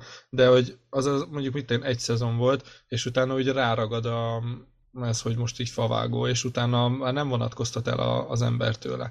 Egyébként azért szokták ugye joggal szídni a, a Pepét annak idején, hogy ugye az is egy hentes, mert neki volt két-három olyan égbe kiáltal látványos ocsmánysága, ami miatt fél évekre kellett volna őt eltiltani, de például azt egyébként nagyon sokan utána már nem is nézték, mert hogy Pepe hentes és ezzel le van tudva. Volt olyan az utolsó két-három szezonjában Pepe a világ egyik legjobb védője volt, és az, tényleg ott valamelyik szezonja olyan volt, hogy egy sárga lappal vagy, vagy, vagy nullával hozta le az egész szezont, pedig szinte végig játszott. Tehát ott, ott nagyon elegánsul és elegánsan és jól játszott, csak ugye rá nem az ragad be az embereknek róla, tehát hogy ez sajnos ilyen, hogy... hogy Most a Pepe Reináról beszélsz, ugye? Mm, igen, igen, róla. Mint, mint Real Madrid játékos, persze. Ja, ah, ezért akartam még itt a meccsel kapcsolatban egyébként itt ez a negyedik gól volt, aminél még így pislogtam, hogy hogy ott Hosszelu hogy elkezdte magát ünnep. Nem azért nyilván amiatt örülhetett, hogy hosszabbításban megvan a továbbjutást jelentő gól, de hogy konkrétan köze nem volt ahhoz a labdához amúgy, mert a Savic lábáról pattant be, tehát öngól volt. De ráadásul hogy pat, nem most itt is megint mekkora szerencse kell Igen. ahhoz, hogy ez úgy pattanjon be, hogy gyök kettővel halad a labda, de a kapusnak esélye sincs. Igen.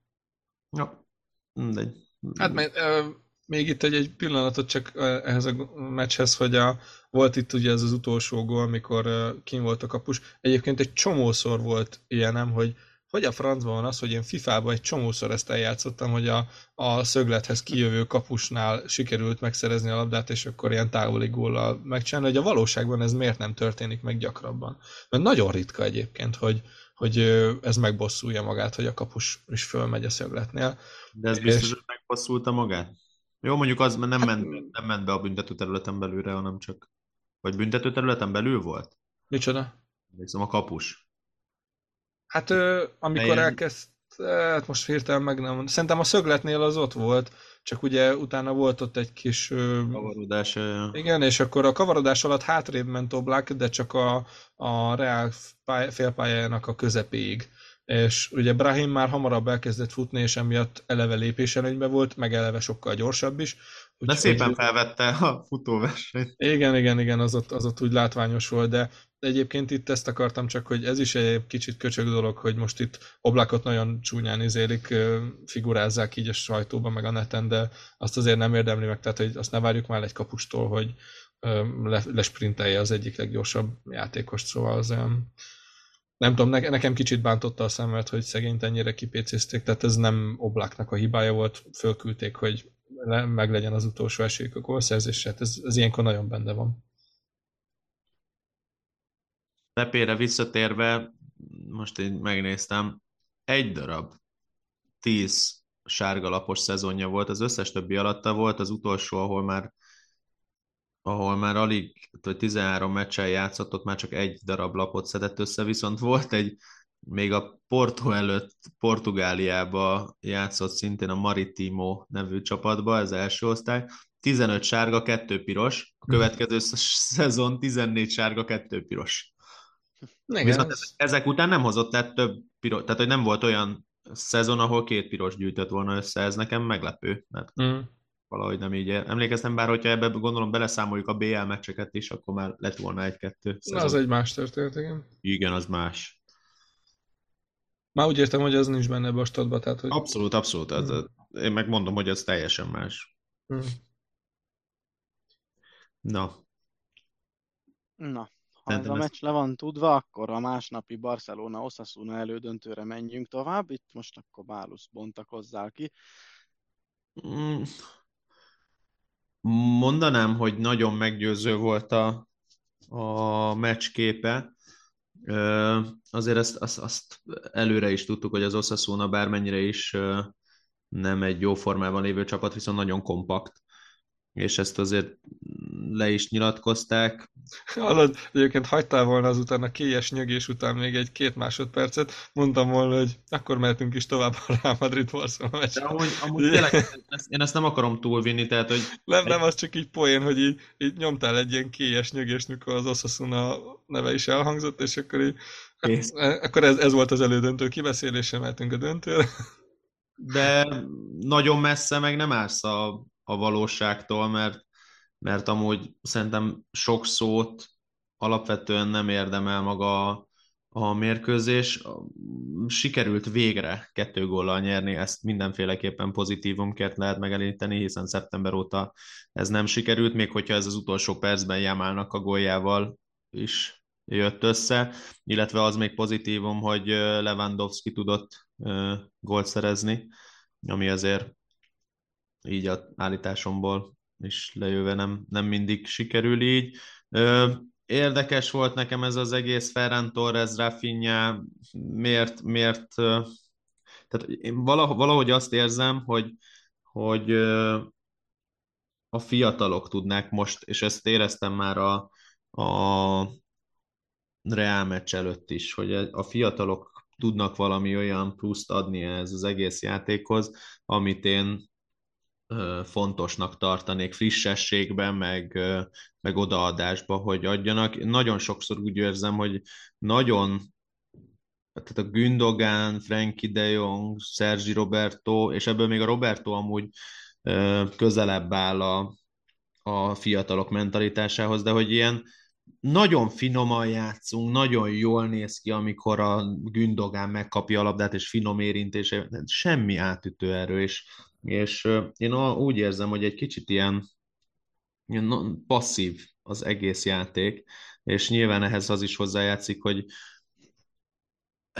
én kicsit kezdek csalódni Sávéba, de, de nem azt mondom, hogy a hitemet vesztem, hanem szerintem neki még idő kell, hogy, hogy tudja jól használni a játékosokat. Ferran torres jelen pillanatban még mindig sokszor arra használjuk, hogy a szélességét tartsa.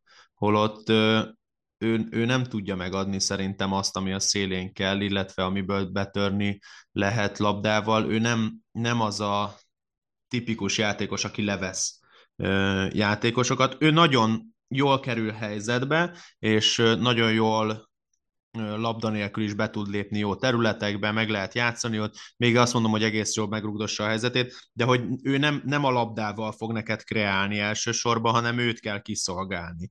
Ugye Lewandowski ugyanez, nem fog neked nagyon kreálni, nekem egyre rosszabbnak tűnik, amit ő játékba hozzá tud adni a csapathoz, mint hogyha labdatartásba egy ilyen mínusz egy emberbe lennél, amikor ő ott van, nagyon lassan folytatja a játékot, nekem az egész már régóta szemet szúrt, most, most még jobban ráerősít.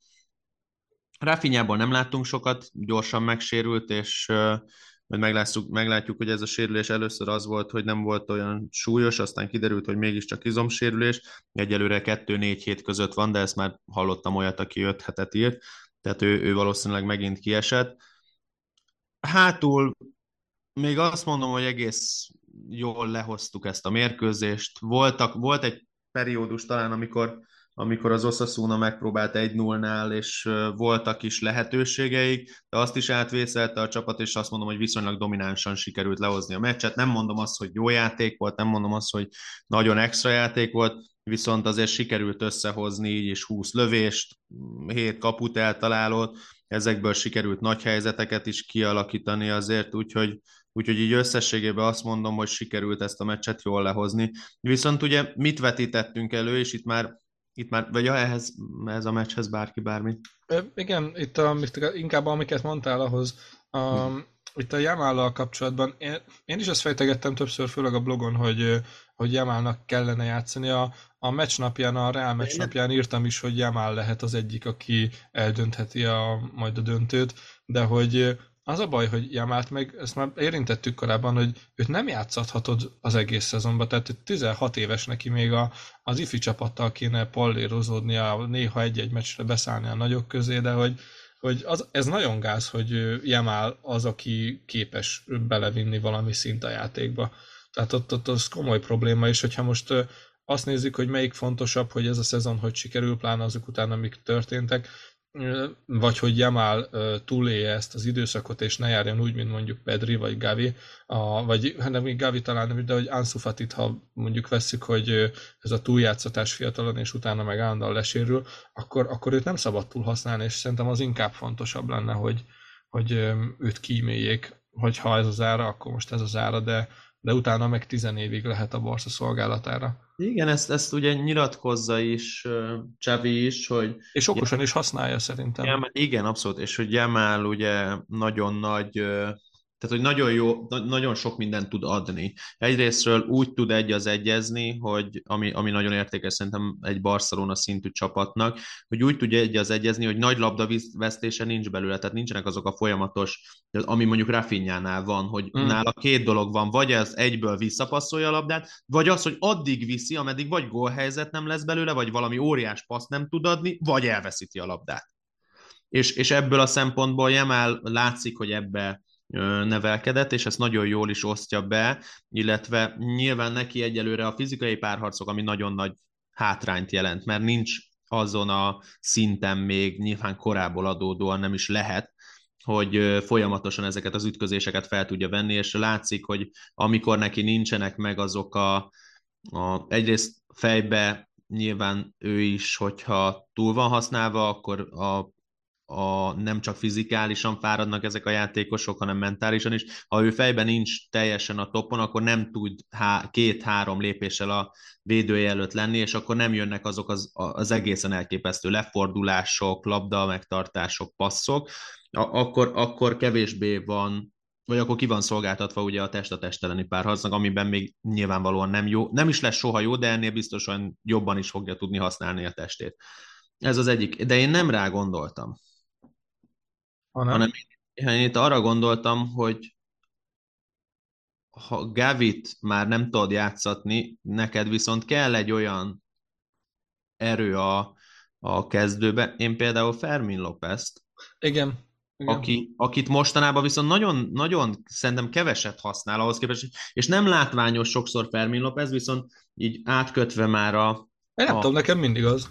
Amúgy. Nekem is, csak hogy sokszor sokszor nem feltétlen, tehát hogy őt se veszed észre, hogy, hogy nagy labdákat ad, stb. Egyszerűen folytatja a játékot sokszor, illetve az, hogy ő a letámadásnál, meg hogy milyen agressziót tud beletenni, az nagyon érdekes amúgy, hogy ez a Barszánál ebbe a generációba hogy benne van ez az agressz, kellemes agresszivitás, tehát hogy még, még Gavi is értem én, hogy ő, ő néha túl tud menni. Ő de a kellemetlen hogy, agresszív, de igen. igen de, hogy, de, hogy, de hogy benne is azért ez, ez nem egy olyan agresszivitás, hogy agyonrúgja az ellenfel, nem, nem, nem ott van, belemászik az arcába, nyomja folyamatosan. Ezt, hogyha például Gavi egy atletikó játékos lenne alapvetően, hogy így megint odaszúrjak egy picit, akkor imádnák mindenki az atletikónál, hogy úristen, milyen támadásba, védekezésbe belemászik. Barszánál is nagyon szeretik. De hogy nyilván csak, hogy, hogy akkor még jobban értékelnénk őt, őt hogy ő milyen mentalitású játékos. Nem, a Barszánál nem ez van megszokva, érted? A Csaviék se ezek voltak, hogy belemásztak a másik képébe, és tényleg nyomta, addig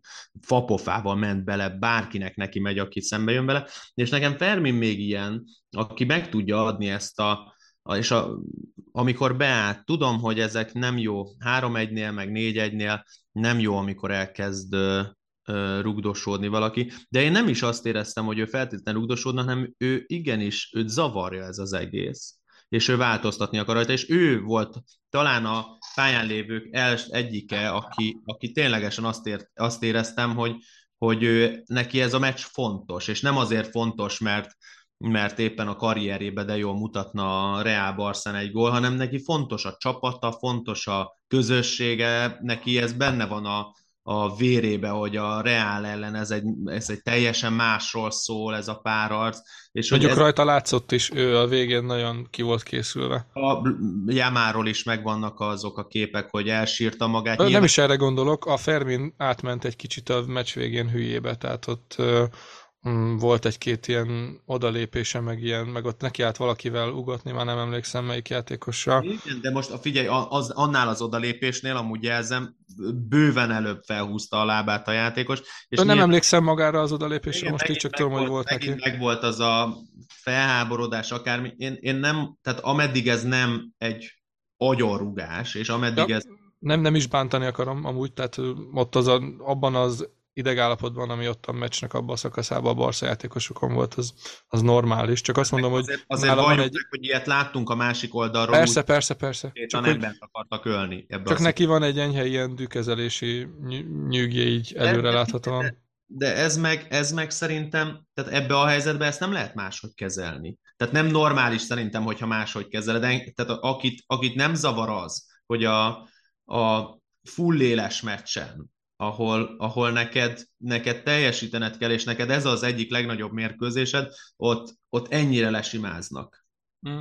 És most arról beszélünk, hogy mennyire volt ez sima, mennyire nem volt. Sima volt, tehát a, a, a mérkőzés számszerileg tekintve teljesen sima volt. De bocs, még csak mielőtt a, a döntőre megyünk, még itt a, akartam kérdezni, hogy a, itt az Oszaszónánál hisztisztek itt valamit a bíráskodásról, de őszintén megmondva nem nagyon értem, hogy mi volt itt a nyűg, mert elolvastam ott a nyilatkozatokat, de nekem nem jött le, hogy mire valami szabálytalanság nem befújására, vagy mire céloznak, de nem értettem, hogy én nem láttam a meccsen semmi Ha, ha valaki inkább megúszott, az inkább az Oszaszóna volt, nem? Volt, volt azt hiszem valami kiállítás, gyanús, de megmondom őszintén, hogy engem most már annyira elvitt a másik meccs, hogy de jó, oké, csak, csak egy furcsáltam. Hát de, de, de emlék, mármint, hogy arra, arra, hogy pontosan mire ment, arra emlékszem, hogy ilyen borzasztó meccsvégi nyilatkozatok mentek. Igen, rá. igen, igen. Tehát, hogy ilyen, de tényleg ilyen, nem tudom, a Urbán Flóri meg, meg nyilvánulásai szinten. Tehát, hogy, hát ö... ilyeneket mondtak már, hogy, hogy az Osasuna, vagy ők csak azért kellenek, mert hogy, hogy meglegyen a, a felvezetés a Real Barca döntőhöz, de hogy ők csak oda dísznek vannak. Mondjuk, ha ezt a pénz miatt mondják, akkor még igazuk is van, mert Igen. amúgy meg nevetségesen keveset kapnak, de, de hogy magára a játékra én nem éreztem, hogy most ők hátráltatva lettek volna azért, hogy Real Classico legyen a döntőben. Figyelj, nem, nem mondom, bárcsak emlékeznék. Azt hiszem, hogy nem 11-es gyanús eset volt, de, de kövezzetek meg majd, hogyha igen, hanem valamilyen belépővel kapcsolatos második sárga, vagy egyből piros, valami, valami hasonló hmm. sztori volt, és... De hát annyira nem lehetett feltűnő, ha nem is emlékszünk rá, tehát...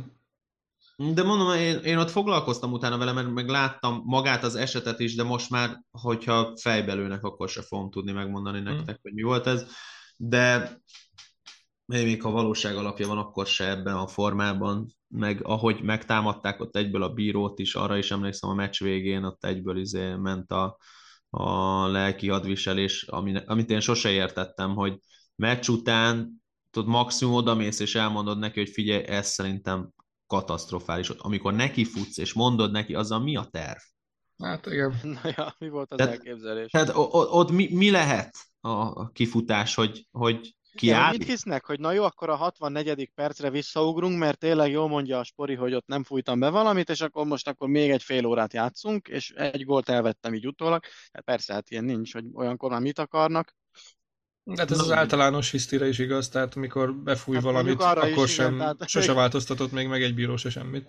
Maximum a megye háromban, hogyha a hazai csapat meg a 200 szurkoló követeli, hogy mi hogy legyen, olyanról már azért hallottam, meg biztos mindenki más is, hogy tehát történt már döntésmódosítás, amikor az ember féltette a, az épségét, meg az autójának az épségét, de persze egy szuperkupa elődöntő nem fognak semmit se csinálni azért, mert x perccel később, vagy akár rögtön a döntés után. Na mindegy.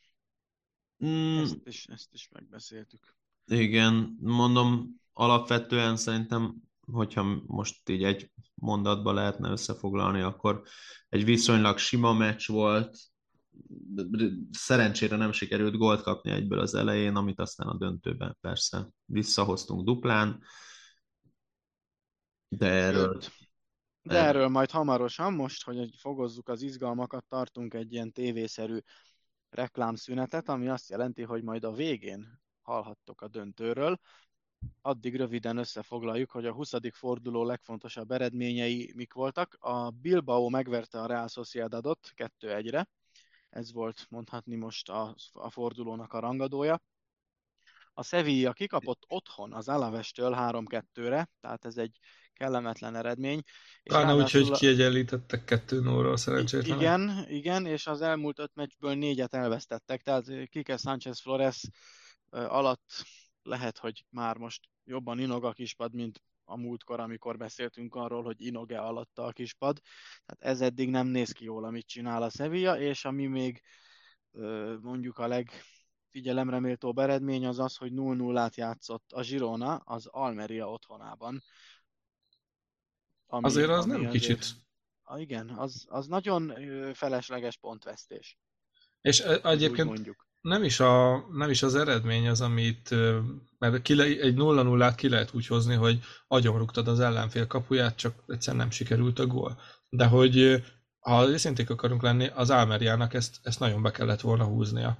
Most nem azt mondom, hogy simán, de, de bőven, bőven jobbak voltak. Na most csak a várható gólok adatot mondom, 1,75, 0,25.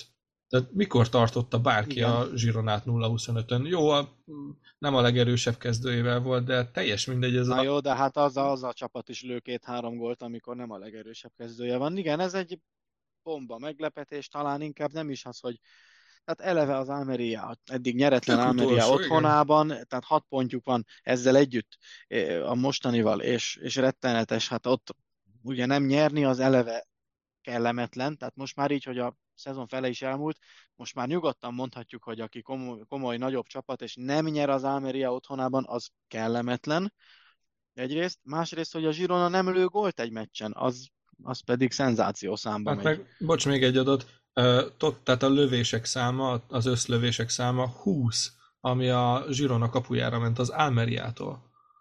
Mm, tehát az mi? És egyébként néztem a második fél időt végignéztem, meg az elsőnek a, ott a végét láttam még, és hát olyan helyzetek voltak amúgy, hogy tehát itt tényleg csak a befejezésen múlt, hogy nem, nem lett gól, amúgy simán két-három góllal is nyerhetett volna az Almeria. Azért én itt majd szeretném kiemelni, hogy Alex Garcia piros lap, Erika Bidal. Erika Bidal? Ja, és azt láttad? Amúgy, a piros lapot? nem, nem, nem. 80 valahanyadik perc, ha ja, lehet, hogy tévedek, 80, 80. 80. percben egy az egybe került volna a kapussal, a, most meg nem mondom, talán Luis ja, Suarez.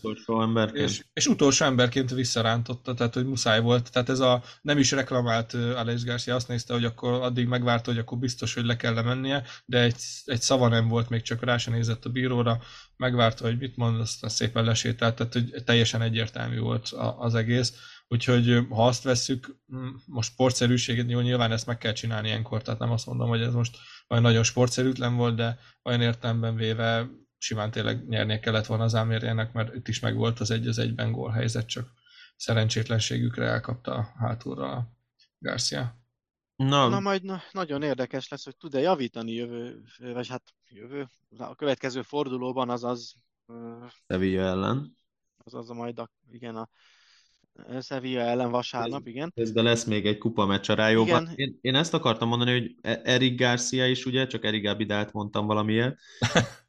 tehát Erik Garcia is sérült, tehát hogy most majd, most leszek kíváncsi, hogyha esetleg ezek elkezdődnek, hogy egy-egy játékos kidől, piros lap, stb., hogy, hogy így is fogják tudni ugyanezt hozni. Azt azért nem szabad elfelejteni, hogy az Almeria, hogyha emlékeztek még rá, az első körbe, tehát amikor először játszottak, kettő óra tudott vezetni idegenbe, és onnan kapott ki 5-2-re, ami így a végén egy sima meccs lett, de azért ott is ö, azt mondom, hogy fél időig még nagyjából egyenlő erők. Van, és nem csak ott, hanem sokszor előjött ősszel, hogy sokkal jobban játszik az Almeria, mint ahogyan állnak. Igen. Már hogy nem tudnak nyerni egyet se, és annál azért sokkal jobb játékot mutatnak fel, de hát eddig ez így alakult, és valóban vasárnap a Girona Sevilla az még akár az is egy elképzelhető forgatókönyv, hogy ez egy ilyen dupla sorsfordítás lesz, mert hogyha a Girona most a döntetlen után esetleg kikapna otthon a Sevillától,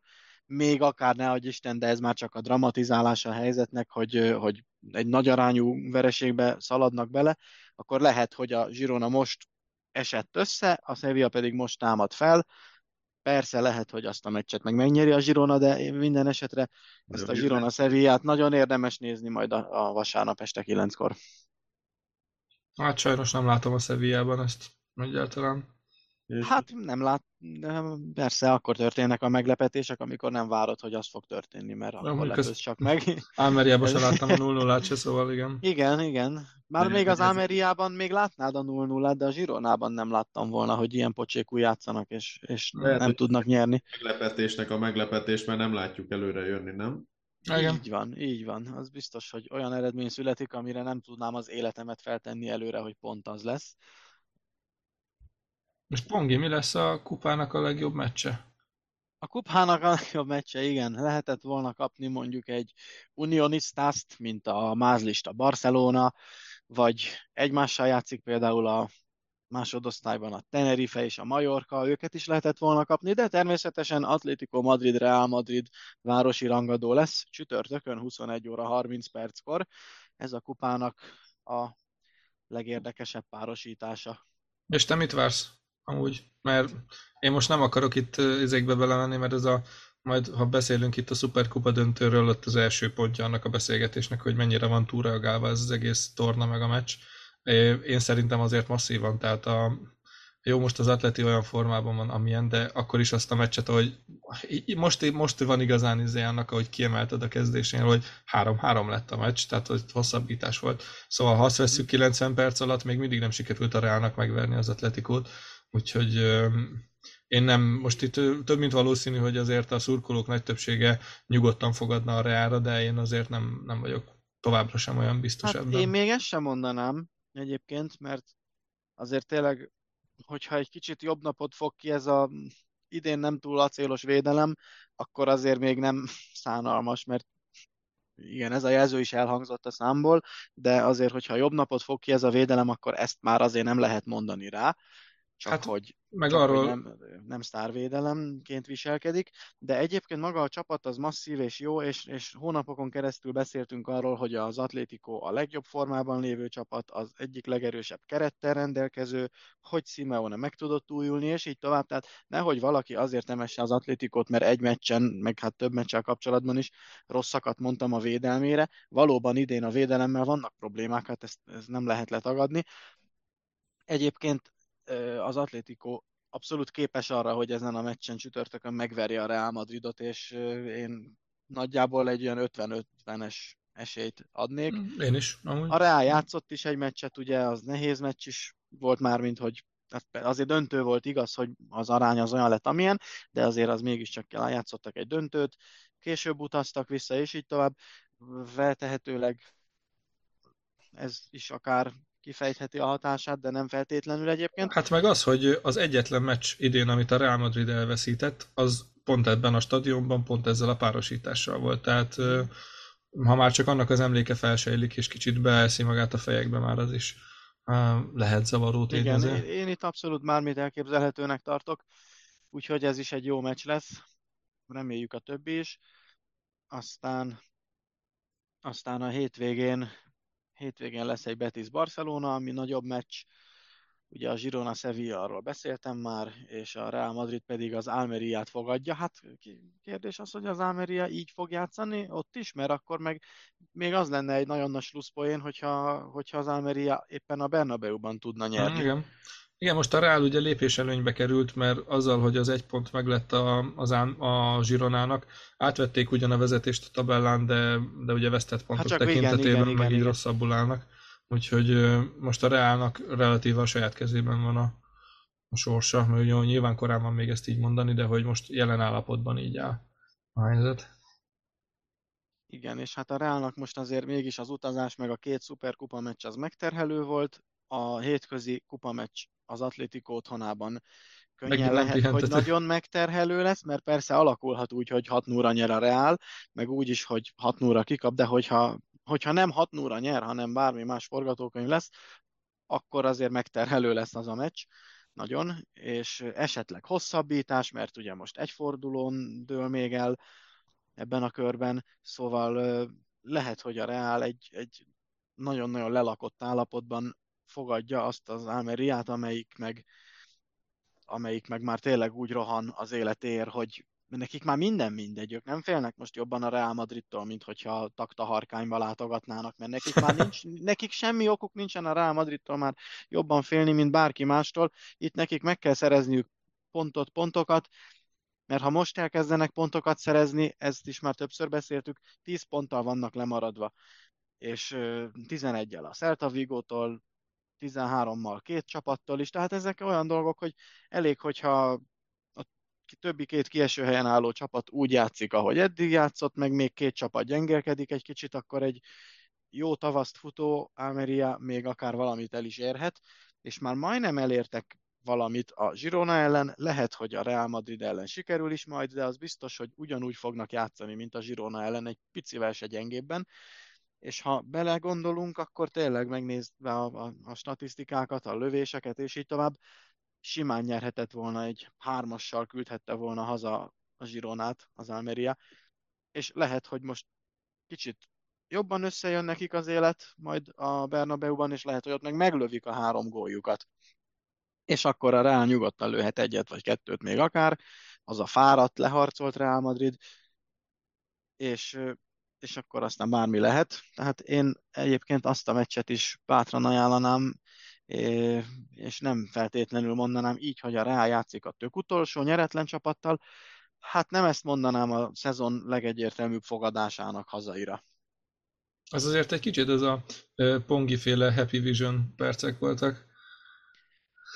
Hát, Happy Vision, figyelj, az, atl- az Atlético szerintem már tényleg nem esélyes a bajnoki címre, és azon kívül Nem csak, hogy nem... tetszett, olyan lelkesen fejtegetted hosszú percekig a Almeria milyen módon verheti meg a Real Madridot. Nem azért, hogy igazak, hát, nézd, nem mondtál hülyeséget, csak hogy le, lelkes, lelkes voltál. Igen, lelkes tudok lenni, és itt nem a Real Madrid ellen van szó, vagy nem, nem is a Real Madridról van elsősorban szó, hanem, hanem én szeretem az ilyen szép futball pillanatokat, amikor, amikor ez megtörténik, amikor egy Almeria annyira össze tud állni, nem tudom, hogy hol voltak edzőtáborban, nem tudom, hogy ott mit mondott az edzőjük, nem tudom, hogy ki kinek mit ígért, vagy, vagy milyen éjszakában nyúlóan beszélgetett a keret, és, és sírták el magukat, és beszélgettek arról, hogy hú, de bele kell húzni. Tehát ezek nagyon szép sportpillanatok, és amit a Girona ellen is mutattak, meg amit tényleg remélem, hogy a Real Madrid ellen is mutatnak, mert ez egy szép pillanat lenne. Én ezeket tudom így romantikusan megélni. Pár tízezer rászurkoló nevében mondhatom, hogy nem lenne szép pillanat, de, de, hát jó, de megértem, persze. hogy neked miért ez, igen ennek az éremnek mindig megvan a másik oldala, hát hogy ne. Tavaly, amikor a, pont a Barszát verte meg az Almeria, akkor tényleg szép pillanat volt nekünk is. Uh-huh. Na hát most meg ki tudja persze mi lesz az eredmény, az biztos, hogy így a kupában is lesz egy nagyon-nagyon jó meccs. A következő fordulóban egyből volt már három, amit nagyon érdemes nézni, ez a Real Almeria, Girona Sevilla, igazából a Betis Barcelonát is lehet mondani, mert a Betis eléggé masszív csapat szintén, de hát a többit ugye mindenki eléri, hogy melyik meccs mikor és hol látható, ezt meg lehet nézni a neten, meg hirdetik a tévében is, úgyhogy ezt ajánljuk mindenkinek. Most jön a döntő, hát hogyha kilenckor akartok innen távozni, akkor egy fél perc alatt meg kell gyorsan beszélni ezt a spanyol szuperkupa döntőt, ami Real Madrid és Barcelona csatáját hozta, és majd elmondjátok. Okay. Igen, a bálusz meg egyébként benne is van. Én viszont komolyan benne vagyok, tehát nem tudom mennyire sértődnétek meg. Én nem láttam ezt a mérkőzést, és nem is nagyon olvasgattam utána, én csak ismerem az eredményét. Úgyhogy mit szóltok, ha én elköszönök, és ti ketten, akik érintettek vagytok csapatotok révén, révén ti megbeszélnétek olyan hosszan, amilyen hamar akartok távozni, és meccset nézni a Knicks, vagy micsoda, mert én nem tudom ezt. Na jó. Én nem ismerem. Ebben a pillanatban szálltam ki ebből az egész beszélgetésből. Krix. Krix. Nagyon jó. mit nem, ré... nekem, semmi, nekem semmi bajom nincsen vele, nyugodtan. Jó, akkor majd mondjátok el Szerintem a közösségi média felületeinket. Hát esetleg hallgatom utána még, csak én már nem beszélek, hanem fogok egy pohár bort, kimegyek a kutyámmal az udvarra, és hallgatom, ahogy sopánkodtok. Én biztos, hogy nem fogok sopánkodni. Te nem, te nem. Szervusz. Sziasztok, és köszönöm a hallgatóknak, hogy meghallgatják ezt az adást. Sziasztok. Köszönjük, Pongi. Papa. Papa. Na itt azért valamilyen szinten robogjunk rajta végig, mert nekem is van még 1500 dolgom, meg fel is kéne tölteni az adást, hogy a hallgatók minél előbb megkapják. Úgyhogy ugye itt azt írtuk fel egy a legelső gondolatnak, hogy mennyire kell lesz az egész, hát eleve az egész szuperkupát, de főleg itt a döntőt mennyire kell szerinted túlreagálni. Hm. Figyelj, én azt mondom, hogy egy jó lenyomatát adta annak, hogy a Barszának ö, vannak nehézségei, hogy hol tart nagyjából a két csapat, azt nem mondom, hogy emiatt temetni kell az egész szezont, viszont jól beáraszta azt szerintem, hogy, hogy nagyjából milyen különbség lehet a két csapat között. Csak azért is, mert én úgy látom, hogy azért erős túlreagálások zajlanak a, a közösségi médiában, főleg a szurkolók részéről, meg a sajtóban is. Itt a katalán sajtó ugye már vinni a földet Csavi koporsójára, tehát hogy valahogy azt érzem, hogy nagyon-nagyon túl van reagálva a meccs, mert jó, egy, egy meggyőző különbség volt, de ha most visszagondolunk, annak idején a Guardiola időszakban azért a Real kapott jó párszor ilyeneket, és, és akkor ott azért nem lettek így eltemetve a játékosok. Jó, voltak következmények, meg mit tudom én, ugye Benitez állását vesztette, stb. De, de nem temették el így az egész uh, hóbelebancot, ahogy van. És ma, már igen, ilyeneket, ilyeneket olvastam például, hogy a pártolói rendszernek ez mutatja meg, hogy leáldozott a, a a Barszánál, hogy el kéne adni a klubot valami gazdagarabbnak vagy valakinek. Hát én ezzel nem nagyon tudok egyetérteni az igazság. Szerintem nem azon múlik, hogy gazdagarabb vagy pártolói rendszer van, hanem azon, hogy jól van vezetve egy klub, jól van fölépítve strukturálisan az a keret, jól van megtervezve az a keret, jól van felépítve a, a stáb. Ez sokkal fontosabb szerintem annál, mint hogy kivezeti, vagy kik vezetik egy klubnak az életét. Most nyilván itt, itt belemeltünk abba, hogy, hogy ezen a választásos rendszeren kik tudtak nyerni, és, és így kik tudják vezetni a klubot, vagy kik tudták vezetni a klubot, és ezek milyen ö, döntéseket hoztak meg. Ö, szerintem ami, amin változtatni kell, az nem a, a klubnak a, a vezetése feltétlen, hanem hogy a szakmaiság és a szakmai stáb. Azt kell valahogy rendbe rakni, hogy ne lehessen egyik pillanatról a másikra kirugdosni embereket, ahogy Laporta is akár megtette, és a saját embereit hozni, hanem valamennyire, aki a szakmai munkával foglalkozik, az egy állandóságot képviseljen, hiszen akkor lehet elvárni azt, hogy, hogy egy projekt folyamatos, és nem pedig folyamatos változásokkal jön létre. Úgyhogy én inkább ebben látom a, a gondot. Most nyilván itt, itt tehát, hogy egy ilyen érzelmekkel teli fel, vagy túlfűtött párharc, ami, ami tényleg a legfontosabb az évben mindig az adott Real Barca Barca Real meccs. Hogyha itt bárki kikap, akkor a másik az mély letargiába kerül, a győztes az folyamatosan fiktoktatja, hogy ő mennyivel jobb csapat, meg mennyivel előrébb tart, meg hogy ti bénák vagytok. mint a szurkolók. Már ez... Nem, nem is. Hát azért van egy-két játékos is, most itt egyik-másik... Ja, igen. Na beszéljünk majd erről is azért, akkor, igen. ha már egy szóba került. Ugye De... itt arra célzol a Vinicius, mikor ott valami szájkarata alakult ki, akkor ugye ott mutatta a, a meccsállását a nem tudom melyik játékosnak. És ugye ebből lett utána... Felé, utána Csavinak is valószínűleg valamit odaszólt. Én nem mondom, hogy itt, itt mindenki fehér meg fekete, tehát hogy mármint, hogy most nem a... Igen. Hanem hogy, hogy hibás-e vagy nem hibás. Biztosan el tudom képzelni, hogy a Barszából van olyan, aki úgy szól oda, hogy az felháborítóan tud hangozni, meg abba is biztos vagyok, hogy hogy bocsánat, csak közben Pongi én is azt nézem. A következő sikerült Ponginak be, mi, miután most, most kezdett el készülni az adásra, most, hogy vége az ő számára. Vancsa Zalánért komoly érdeklődik a Girona. Az apja megerősítette a hírt. Most a belga másodosztályban lévő játékos, a Girona Girona edzője és sportigazgatója is szeretné Zalánt. Na, az komoly. Na ez, ez Valósuljon meg. Túlléptünk, ugye egy magyarja már van a Zsironának, aki a felnőtt kerettel készült, Jakob Basvili. Antal. Antal. Áron a Barszában lévő kapus, és neki a tesója.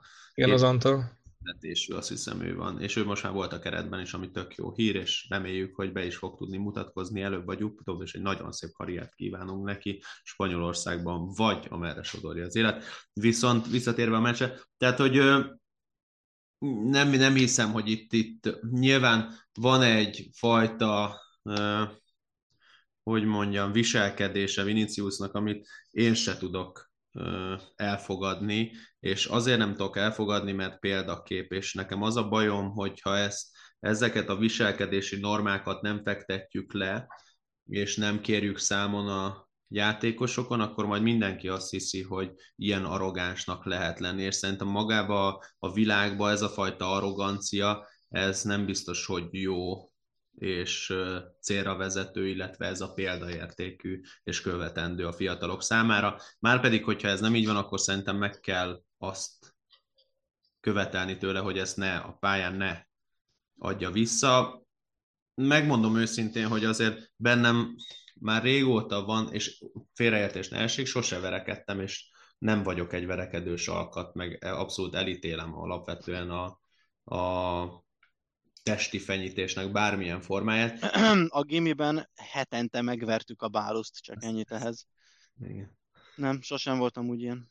Szóval, szóval, hogy én ezt, én ezt alapvetően nem szeretem, de sokszor úgy érzem a Facebook kommentelők között is, meg a, úgy általánosságban a mai világban, hogy egy-két embernek lehet, hogy segítene az, hogy határokat ne lépjen át, hogy egyszer-egyszer megkínálni egy pofonnal. Mert az a baj, hogy már túlmegyünk azokon a határokon, amit, amit jó ízlésen belül lehet mondani a másiknak. Igen, bőven. Mert nem, tehát hogy én mindig úgy próbálok kommunikálni az emberekkel, amit én is szeretnék kapni tőlük.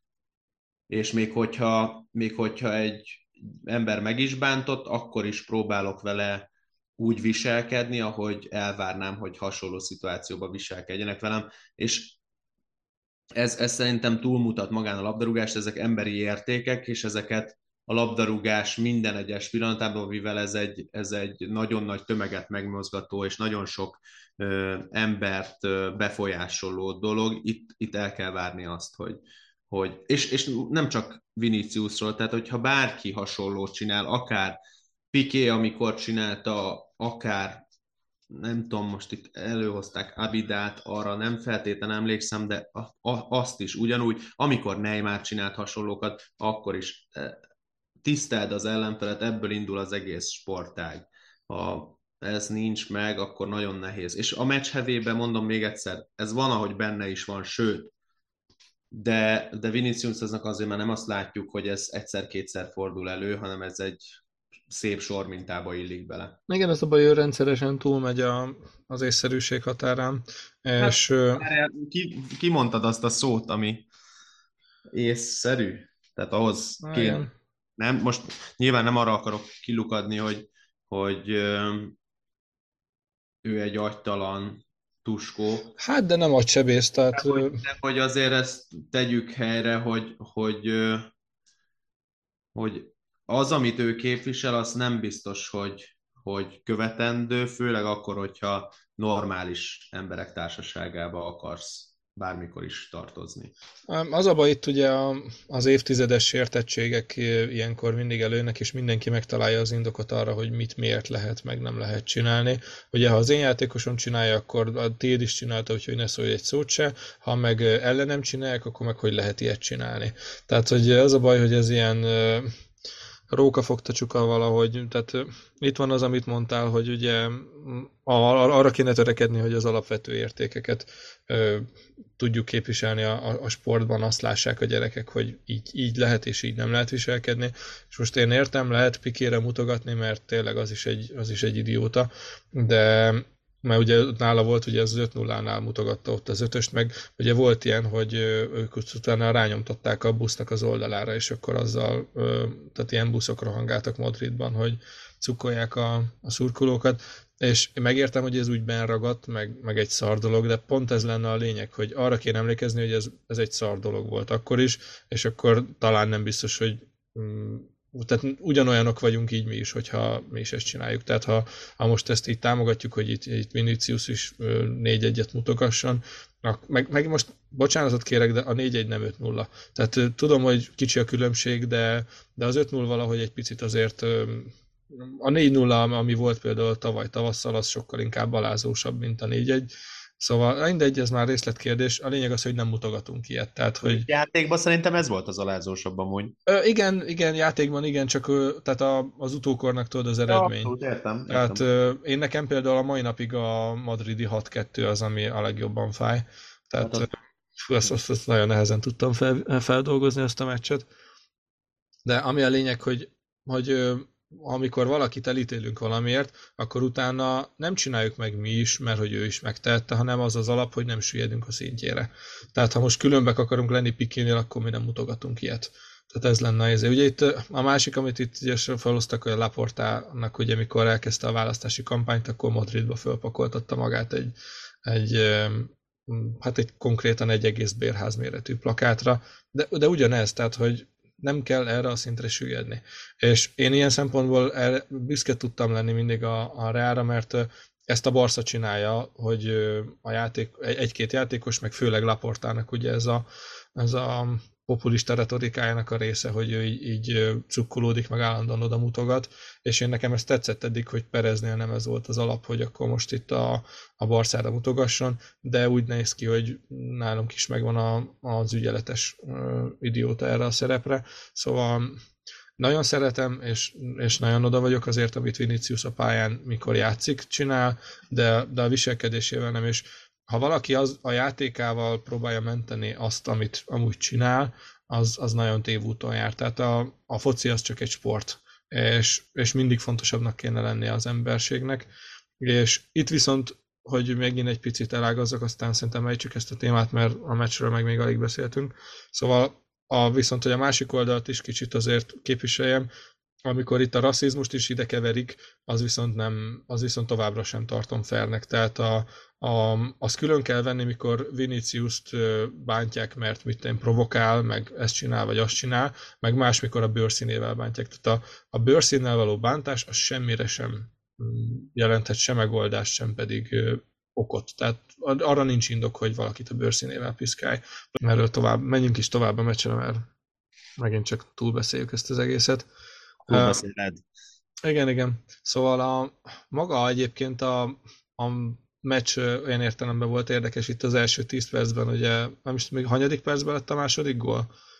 10. 10, ah, tehát elég hamar. Szóval ott, ott volt egy alapvető taktikai hiba itt a, írtad a meccs előtt, hogy Csávin mindenáron kontrollt akart létrehozni, de egy, egy ilyen védelemet így feltolni egy, egy olyan Real Madrid ellen, ami, ahol ilyen két szélen ilyen futóbolondok vannak, akik tényleg tehát ámukból fölketve is megfutják a leggyorsabb védelmet is, az, az ott egy elég csúnya öngyilkosság volt, nem? Mm. Több gondom is van.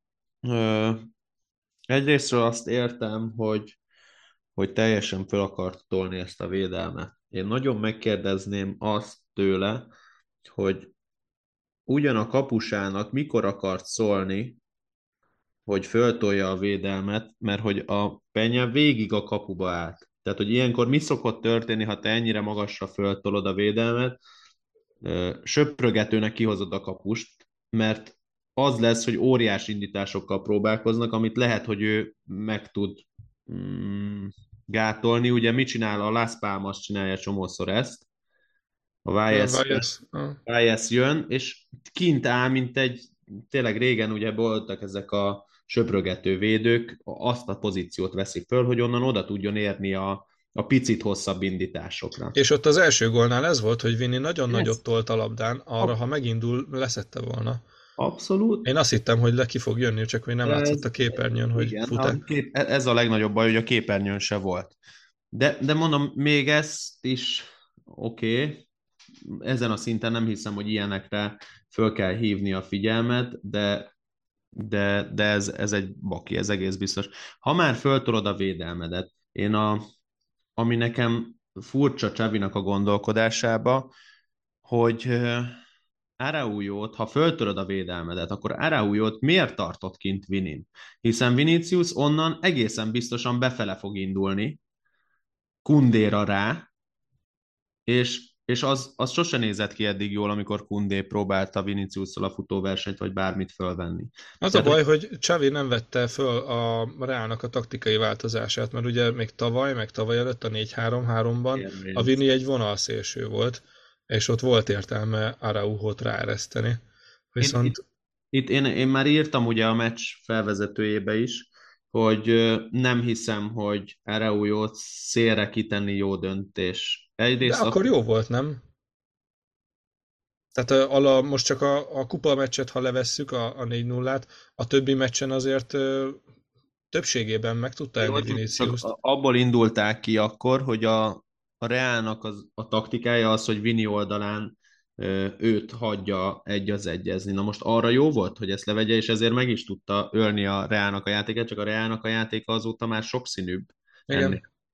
És így aztán nem, én nem azt, tehát hogy nem az a terület most már a veszélyes, vagy nem azt a területet kell leura, leuralnod, hanem ugye a középső területet kéne leuralnod, ahonnan, ahonnan igazából, ahova Rodrigo érkezik, ahova a Bellingham érkezik, neked azt a területet kell leuralnod, de most a legjobb belső védődet nem teszed ki a szélre, úgy, hogy ráadásul játékban is mi történik, hát igazából azt az oldalt feladod, mert most már azért egyértelműen kezdjük azt látni, hogy erre új nyomás alatt labdával nem egy olyan biztosi, nagy biztos, tehát hogy most már látjuk, hogy őt próbálják csapdázgatni, hmm. és, és darabos annyira, illetve a, a technikájának azért vannak korlátai, hogy ezekből ő nem tud úgy kisegíteni, kipasszolni, kiforogni, hogy az, az, az ilyen megoldható legyen. Kiívelgeti a labdát belőle nagyon sok esetben, amikor már érzi a nyomást a hátán, óriási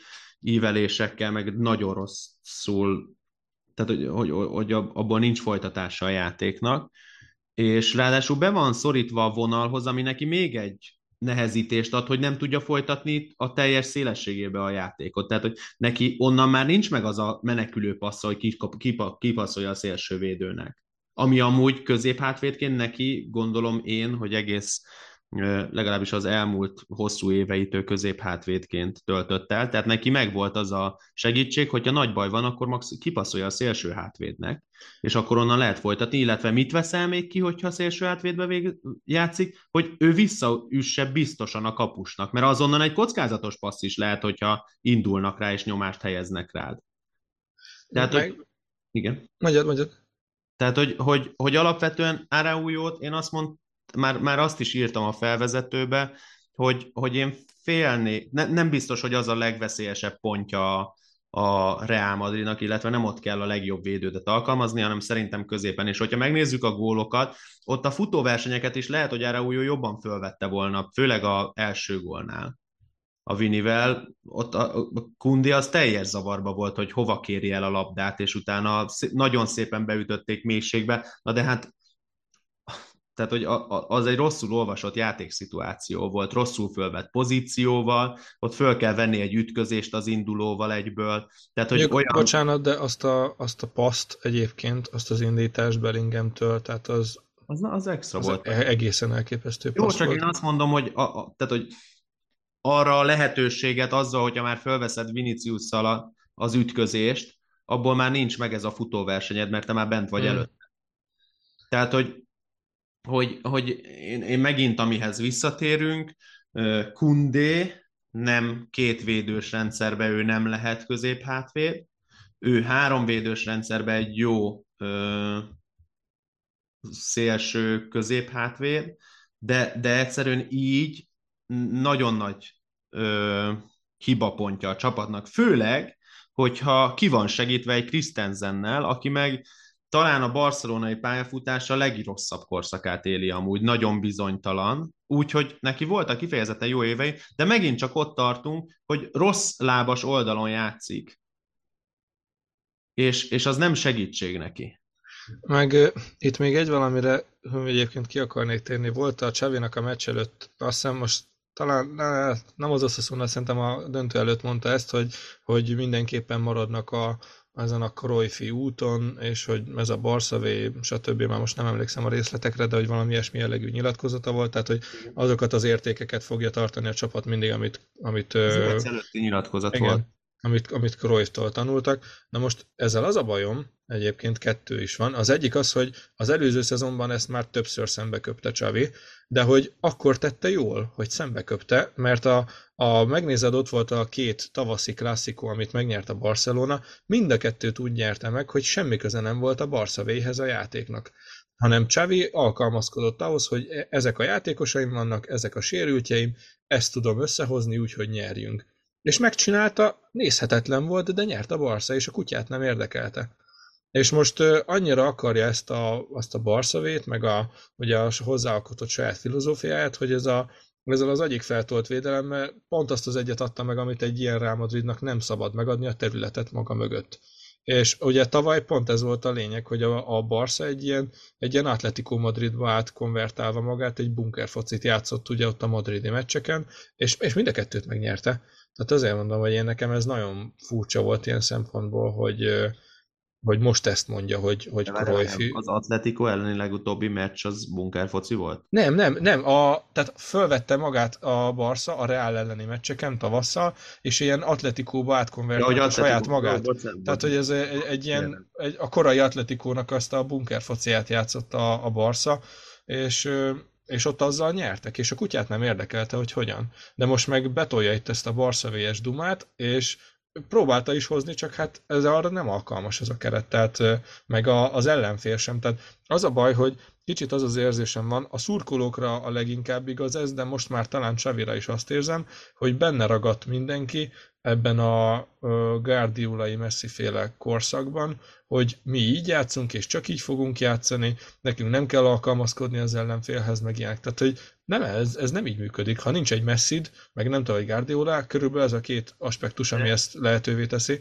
Azon szerintem, kívül ez nem, nem realitás. Szerintem az nem így, tehát hogy attól még, hogy neked van egy stílusod, az nem azt jelenti, hogy nem alkalmazkodsz a, Igen. a felállásoddal akár, a kis minimális változtatásokkal, azzal, hogy személyi változtatásokkal, vagy a, mondjuk egy labdás fázisban való felállási formánál, hogy te hogy akarod kihozni a labdát, hány emberrel akarod kihozni a labdát, tehát hogy ezeken nyilván kell változtatni.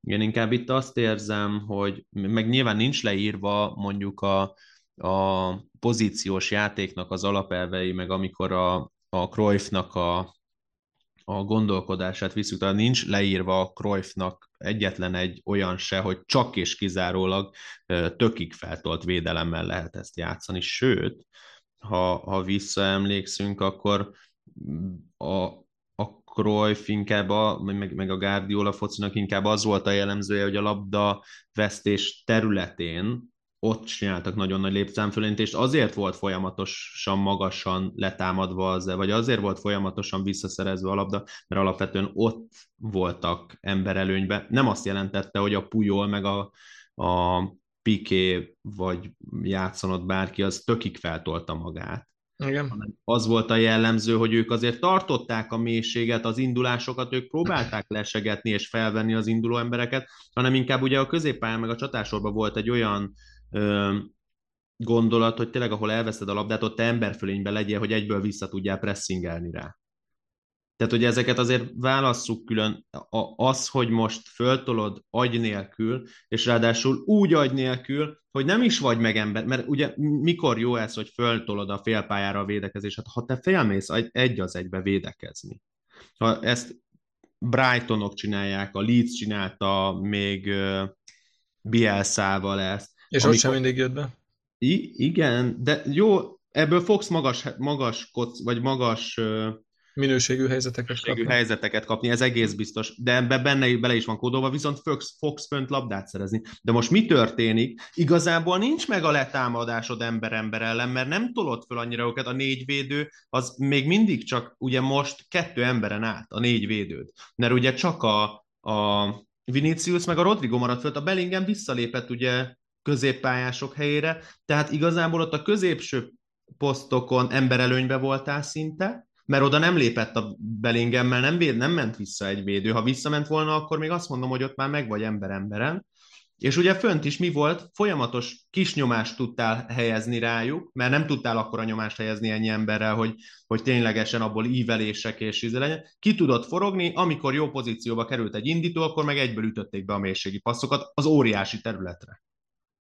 Tehát, hogy nekem inkább ez a bajom, hogy, hogy ha ezt csinálod, akkor ezt full kreténbe kell nyomnod, és akkor menjél ki ember-ember ellen, és ugye ezt, ezt csinálja, mondom, egy-két csapat, illetve a másik, a másik ja meg az, hogy kialakítasz trigger pontokat, hogy te mire akarsz ugrani.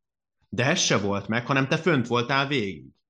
Igen. De akkor told el az egyik irányba, jó trigger pont, ugye az egyik szélsővédő labdát kap, bezárod a kapusnak a szögét, és onnantól kezdve egy oldalra terelted az egészet, és ott már megvagy, ott már menjél agyig. De nem is ez történt. Tehát, hogy én ezért mondom, hogy itt, itt nagyon félrement, és nyilván az a baj, hogy nem derült ki, hogy, hogy lehet, hogy csak ez egy, egy túlkompenzálása volt éppen a játékosoktól, vagy vagy nem ez volt az egész meccsre a terve, vagy egy picivel más, csak hát olyan gyorsan kapták két gólt, hogy igazából ki se derült, hogy mi a meccs terved teljesen, csak abba, hogy az első két percben lehet, hogy az igazából csak egy adott szituációra adott válasza volt a közép hátvédeknek, és ők amúgy nem, tehát nem feltétlen ez volt megmondva nekik. Nem tudom, ez, ez egy necces, necces dolog, nem jött ki jól belőle a Barca, azt azért hozzáteszem, hogy ez óriási, tényleg egyrészt nagyon nagy hiba, kellett, mint Kundé részéről, abba, hogy ezt az indulást nem vette föl, az, hogy Bellinghamet nem tud, tehát hogy ott olyan nyomás alá kezdett tenni, hogy nyilván az egy extra passz volt, de hogy ott ne tudjon előrefele passzolni, az, hogy Penyemér a kapujába áll mindeközben, ebből kapsz egy gólt, és utána megkapod még egyszer ugyanezt szinte. Nagyjából igen, és egyébként még ott Mákia is volt kicsit Fininek, mert nem berúgta, besodorta a labdát, tehát túlsz, túlszaladt igen, rajta az egy kicsit. Nehéz passz alapvetően amúgy, meg a, azt, azt, tehát hogy az, az, az tök jól lett így megoldva, de, de ott is, tehát hogy megint Penya, és, és én ezért mondom, hogy ott, ott előbb el kell indulni kifele, mert ha te elébb elindulsz kifele, nem fogja elrugni a labdát, ugyanúgy, ahogy most se rúgta el, viszont lelassítod az ő mozgását. Ha ki, ki akar cselezni, akkor ott lehet, hogy van ideje visszaérni még a védőnek. Ami meg másik, hogy nem, tehát, hogy még egyszer nem értem, hogy Kundé és Christensen mérőket eljátszottak belül. Na mindegy. Szóval sok sebből vérzett ez a védelem, és nem láttam azt a akarást az egész csapaton, és itt hozom be Ferran, Ferrant, Fermin lopez hogy őt amikor beállt, akkor viszont láttam, hogy ő ténylegesen meg akarja mutatni, meg akar szakadni a pályán, és, és lehet, hogy ezért kell visszanyúlni a Lemessiához, és nekem van is egy ilyen állításom, hogy, hogy el kell kezdeni valahogy a, a fiatalokat egy picit nagyobb szerepbe rakni, és most itt nem Jamára gondolok elsősorban, hanem Fermin Lópezre, mert láthatóan neki szívügye ez az egész, és én úgy érzem, hogy a szív hiányzik még mindig ebből a Varszából valamilyen szinten. Ugye el van Leva is, el van mindenki, Ferran Torrezen még néha érzem, de csak néha, és úgy, ugyanúgy mindenki más úgy el van. Most nem, akarom itt, nem akarok jönni az én megmondtammal, de elmondhatjuk, hogy ez a előre menekülünk a győzelembe út, ez nem jött be? Mert most így a, már csak annak fényében jutott ez eszembe, hogy ugye most beszéltük ezt a Fabriciós hírt, hogy ugye nincs pénz és nem lesz igazolás. És ha megnézzük, ami lett igazolva, az pedig annyira nem jött be. Hát, én ezt, én ezt, az a baj, hogy most rámondhatjuk azt, hogy, hogy Joao Félix nem jött be, egy fél éve van itt a játékos. De ő még amúgy sem biztos, hogy marad, mert ő nincs megvéve. Én, értem, Én most azokra gondolok, értem. akikre ki lett adva a pénz. De, de mo- Lewandowski, Rafinha.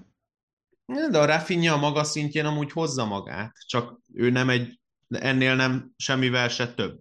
Jó, én most itt globálba értem ezt az egészet, tehát hogy a Barca ugye ezt akarta ezzel az egésszel elérni, hogy folyamatosan a top csapatok szintjén maradjon, és úgy vészelje át ezt az anyagi ö, problémát, és akkor, tehát ne, ne az legyen, hogy egy ilyen négy-öt évre beszakad a Barca egy ilyen ö, biztos bajnokok ligája, tehát egy ilyen, mint Real, Real Sociedad fölötti ö, szintre, hanem, hanem hogy továbbra is mindig versenyben legyen a bajnoki címér, és így akarják átvészelni. És én erre mondom, hogy most tehát nem, nem az egy-egy játékosra lebontva, hanem úgy globálban, hogy, hogy nem biztos, hogy ez az út így bejött. Ugye én, én ezt biztosra nem mondom.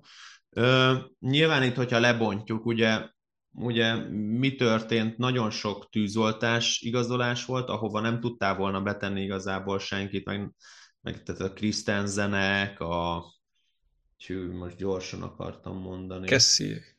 Kessiék. Aubameyang. Igen, ezek, ezek tűzoltásra jó játékosok voltak, még tudtak segíteni is a csapatnak. A, igen, csak ők ingyen jöttek. Én a igen, azért pénzesekre mondom, gondolok. Tehát... Ugye, most akik igaz, akit Ferran Torres, tehát Ferran Torres én még mindig azt mondom, hogy azért tehát tényleg nem, ő is. azért nem tudod jól használni őt, mert van egy pályán egy ugyanolyan csávó, csak jobb pedigrével. Tehát, hogy ő, ő szerintem, hogyha három támadót fölraknál, és őt játszatnád középső támadóba, vagy, vagy a Viktor, Viktor Rokival együtt játszatnád, és váltogatnád a pozíciókat, ő arra zseniális lenne, hiszen oda érkezik folyamatosan a boxon belőle, és szerintem neki a területét pont a Lewandowski veszi el, mert látjuk, hogy ő berúgdossa a helyzeteit azért most már viszonylag nagy mintán, a tavalyi évnek a második fele is ez volt, de ő nem fog, tehát őtőle azt várjuk még mindig, hogy ő kicselezzen játékosokat. Nem tud, tehát hogy ő, ő lendületből egy jó játékos, de a Barcelonában nem lesz lendület, hiszen te labdabirtoklást játszol. Abba sose lesz lendületből egy az egy, az akkor van, ha a Lipcse a megszerzi a labdát, és egyből támadást indít ahhoz ő egy zseniális játékos bármilyen pozícióból. Itt a Barszában csak az van, hogy neki az érkezésekre kelljen fókuszálnia, vagy pedig a, a szélről az esetenkénti kialakult egy az egyekből lendülettel megverni nagyobb területen embereket. Ez a kettő lehetősége van, jelenleg egyiket se tudja igazából csinálni, és még így is rúgdos néha a gólokat, ami szerintem egy tök nagy dolog tőle. A...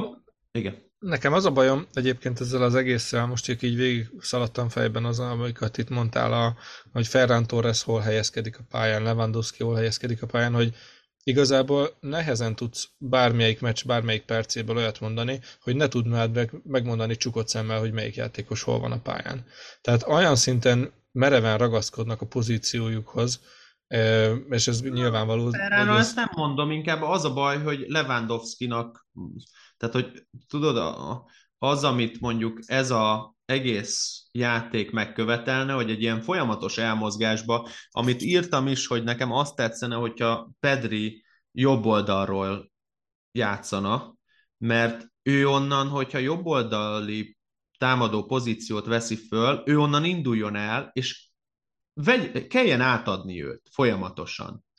Tehát, hogy, hogy és azt ossz, tehát, hogy az a folyamatos elmozgó játék az azért jó, hogyha ott a három ember között ez megvan, mert, mert akkor nem, tehát akkor neked folyamatosan alkalmazkodnod kell védőként, és döntéseket hozni, hogy átadod a játékot, Igen. vagy mész vele, átadod. Igen, vagy... és a, a Reálnak a szervezetlenségét nagyon szépen ki lehetne használni ezt illetően, mert a Reál minden a védekezésben csak szervezet, nem? Már azt illetően, hogy hogy veszik át a játékosokat egymástól.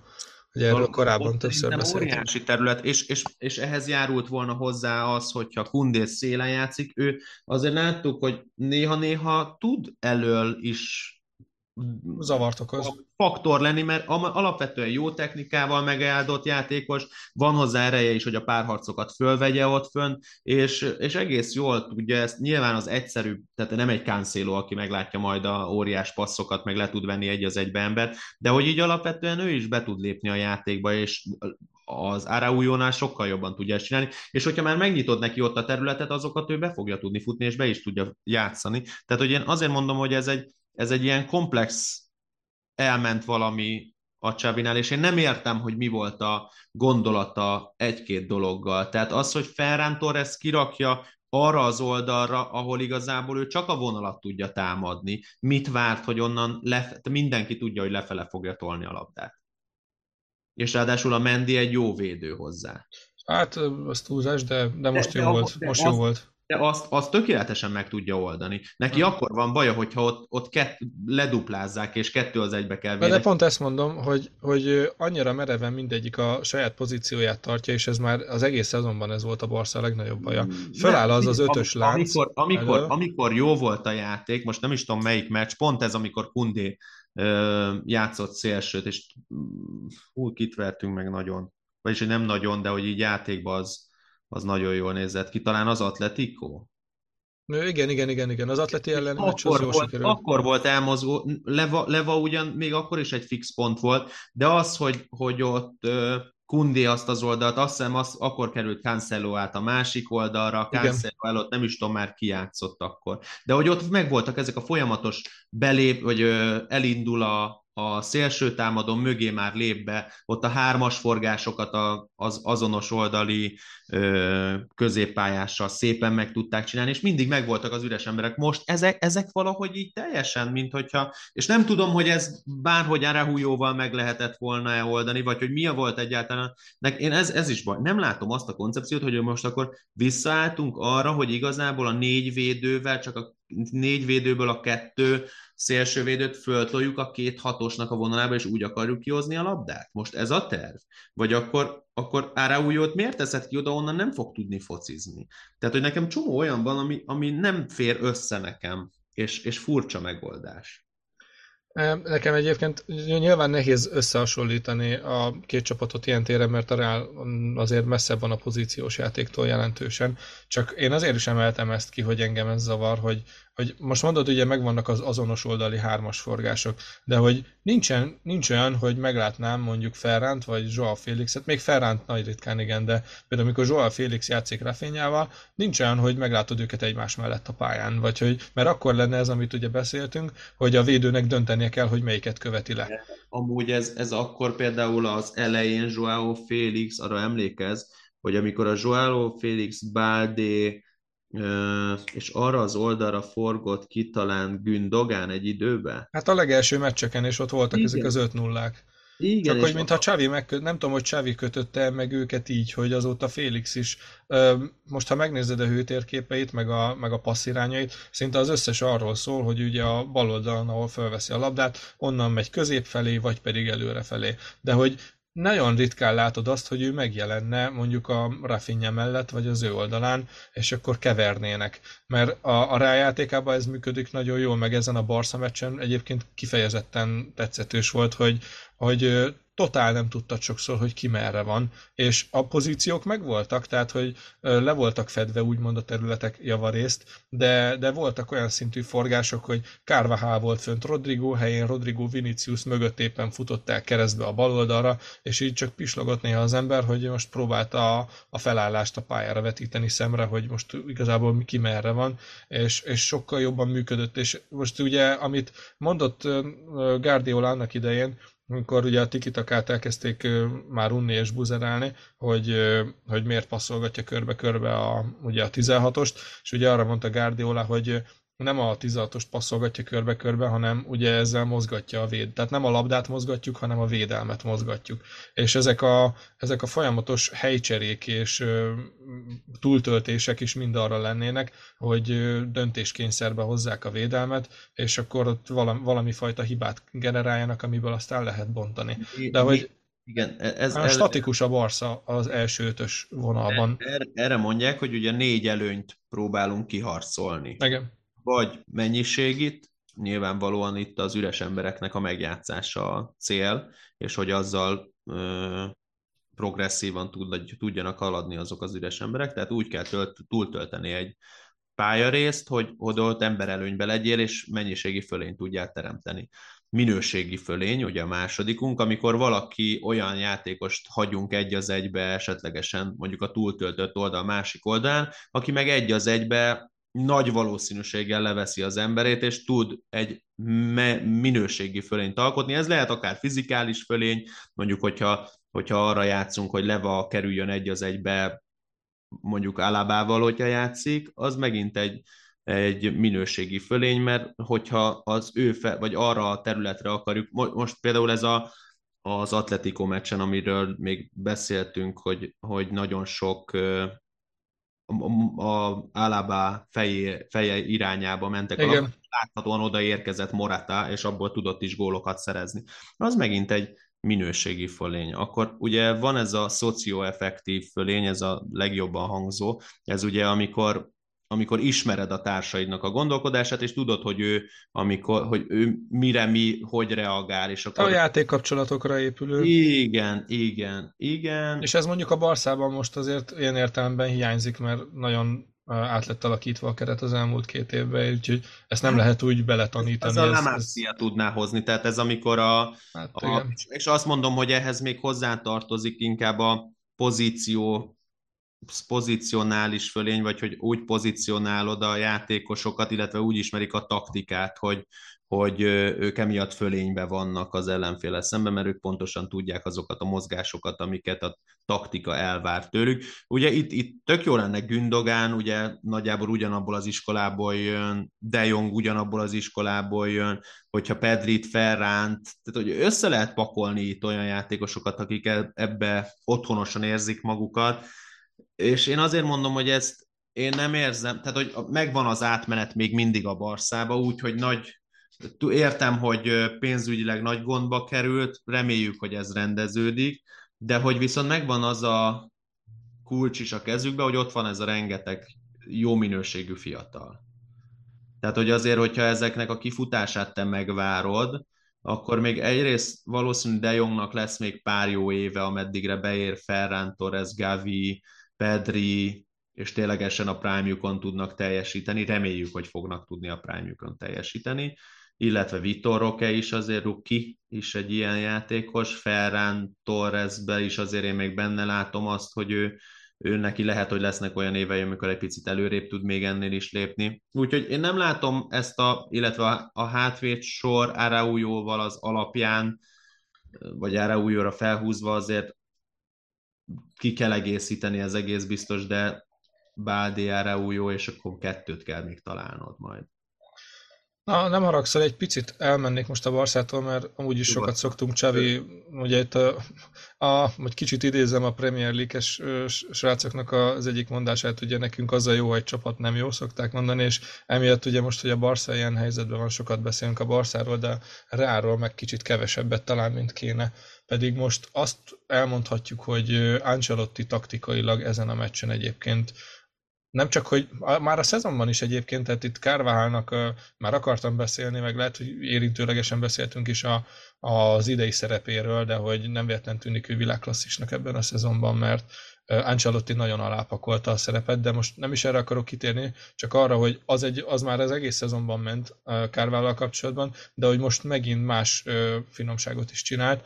Ugye Bellingemet folyamatosan ugye a kapura, mm, tör, tehát a kapura törés na, jó magyarázok én is. Szóval Bellingemet folyamatosan a kapura érkező játékosok közé várták eddig a, ugye az ellenfelek, ugye a Barca elleni meccsen is ott volt, viszont most csinált egy olyan alatt, hogy visszahúzta Bellingemet, és egyébként ez valamilyen szintű zavart azért okozott a rendszerben a Barszánál, mert nagyon nehezen tudták lekövetni. Én, én úgy vettem észre, hogy azért Bellingemre próbáltak volna külön figyelni, csak pont emiatt nem sikerült, hogy, hogy vissza, visszahúzta őt Ancelotti, és néztem itt egyébként a... Ennek, ennek amúgy, bocsánat, csak ennek már régen is mestere volt Ancelotti, tehát a Milános időkben ezt, ezt, ezt amúgy, ezt a szintű ö, meccsekre való felkészülést, hogy mit fog hinni az ellenfél, hogy mi történik, és hogy azt hogy tudom kijátszani, ebbe zseniális. Tehát, hogy az, hogy, hogy ott ugye Bellingemmel mi volt a célja, hogy a két középhátvédet kihúzza. Mi, mi történt mind a két gólnál?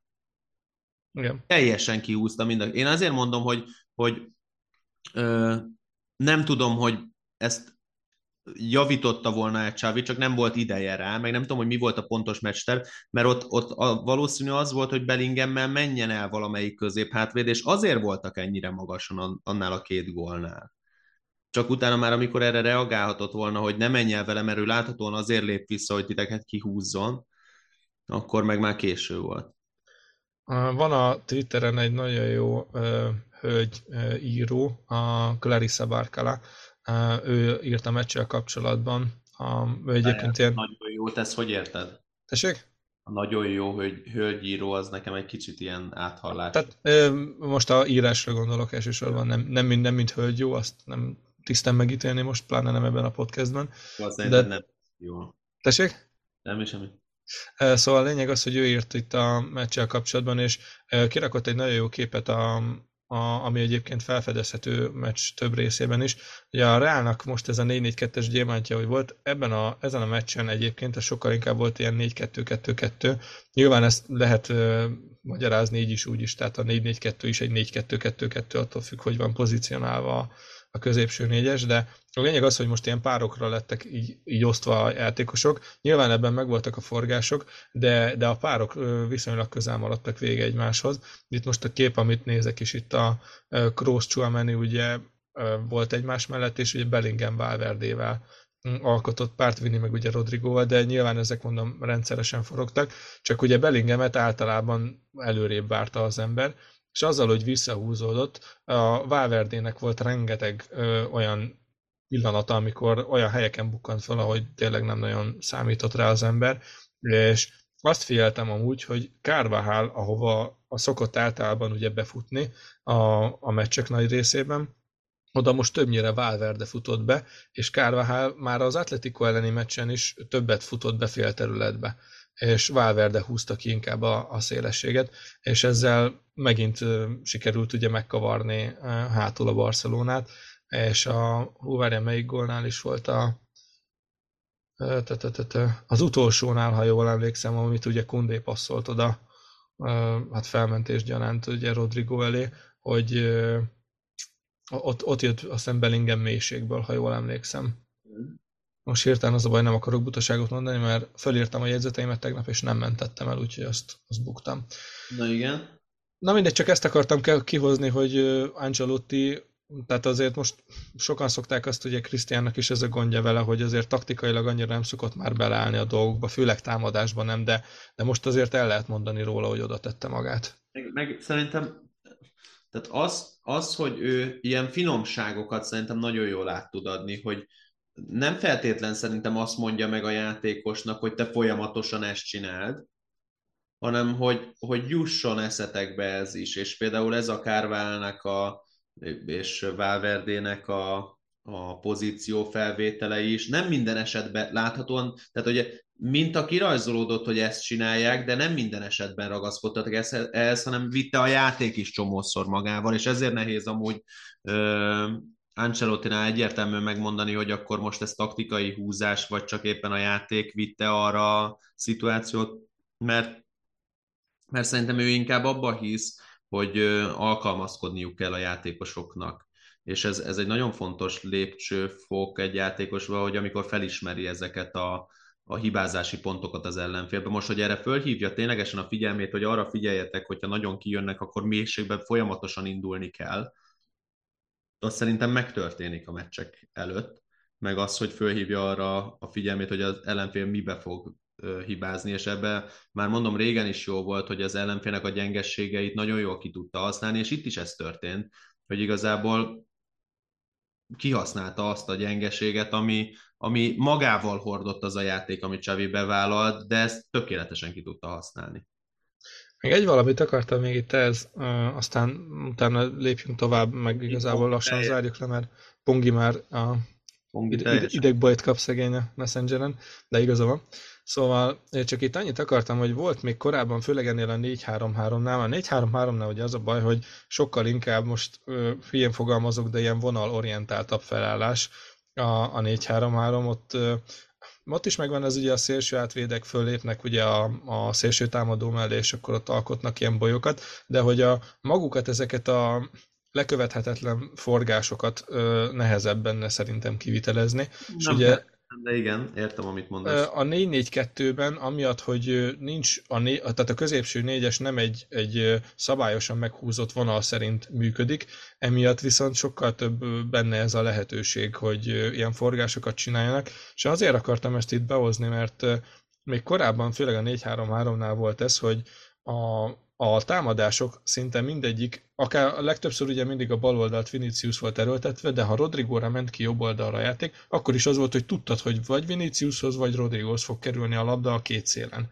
Esetleg a szélső hátvéd segít. Most viszont azt, venni, azt lehet észrevenni, ugye, hogy Carvajal, Valverde, de ugye akár Mendy, de egyébként többször előfordult például, amikor Alaba hátvéd volt, hogy ő, vagy Kamavinga védekező középpályásból keveredett oda, és akkor ugye Mendy zárt vissza, és hogy mintha azt venném észre, hogy a dinizizmó egy nagyon picit bele lett operálva a Reálnak ebbe a játékába, és ennyire szerintem korábban nem volt meg ez, hogy tényleg a, mondjuk Rodrigo meg Vinicius sokkal kevesebbszer voltak mm, egy négyzetméternyi területen egymáshoz képest, most, most viszont ez, ez adott, mert a túloldalon is megvan az ember, és nincs meg az, ami volt a Reálnál, és ez ugye komoly gond volt, ezért tűnt Carvajal régen rossz hátvédnek, mert ha Rodrigo átment Vinicius oldalára, akkor kiürült a jobb oldal, de senki nem töltötte be. És ugye olyankor egy labdavesztés esetén átjátszották a túloldalra, és végigszaladtak a pályán. Most viszont ugye ez nincs meg, és ennek köszönhetően megvan az a szabadság a két szélsőjátékosnak, csak ugye Vininek nehezez, nehezebb ehhez applikálódnia, hogy hogy szabadabban mozoghatnak jócskán.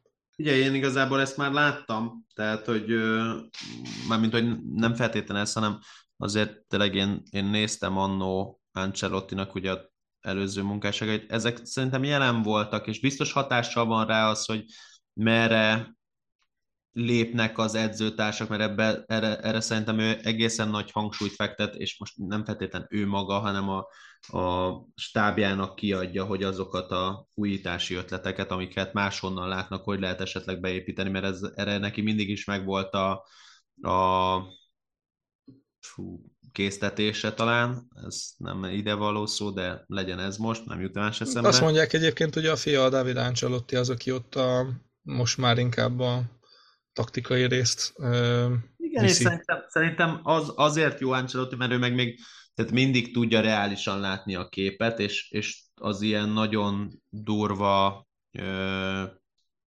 túl variált dolgoktól meg lehet, hogy vissza tudja húzni a, a fiatal gyerekét, és, vagy a fiatalabb, úgymond még nem annyira tapasztalt gyerekét, de szerintem ez egy jó, jó egyveleg, és láthatóan mindig tudnak valami újat húzni. Nekem nincs, de, tehát én, én abszolút föntülök azon a vonaton, amin Ancelotti a kapitány, és, és látom azt, hogy ő jól csinálja a dolgait. Na, kaptunk már itt még egy rakat üzenetet, hogy uh, itt az ideje lassan, hogy befejezzük tényleg az adást. Úgyhogy uh, Hát a Real Madrid nyerte a spanyol szuperkupát, úgyhogy ennek én nagyon örülök, és örülök, hogy beszéltünk róla. Köszönjük, hogy meghallgattátok, ha kibírtátok ezt a nem kevés mennyiségű szócséplést a témáról. Jövő héten megint jövünk majd adásra, és a szokásos szokott lenni ugye itt a végén, hogy hol tudtok bennünket követni, Facebookon, Instagramon, TikTokon, az adást pedig meghallgathatjátok a YouTube-on, Spotify-on, Apple Podcast-on és Google Podcast-on is, amíg még van Google Podcast. Írjatok kommenteket, nagyon örülünk, hogy eddig ilyen, ilyen sok jött, és reméljük minél többre tudunk majd válaszolni a jövőben. Aztán örülök, hogy beszélgettünk, sziasztok! Sziasztok!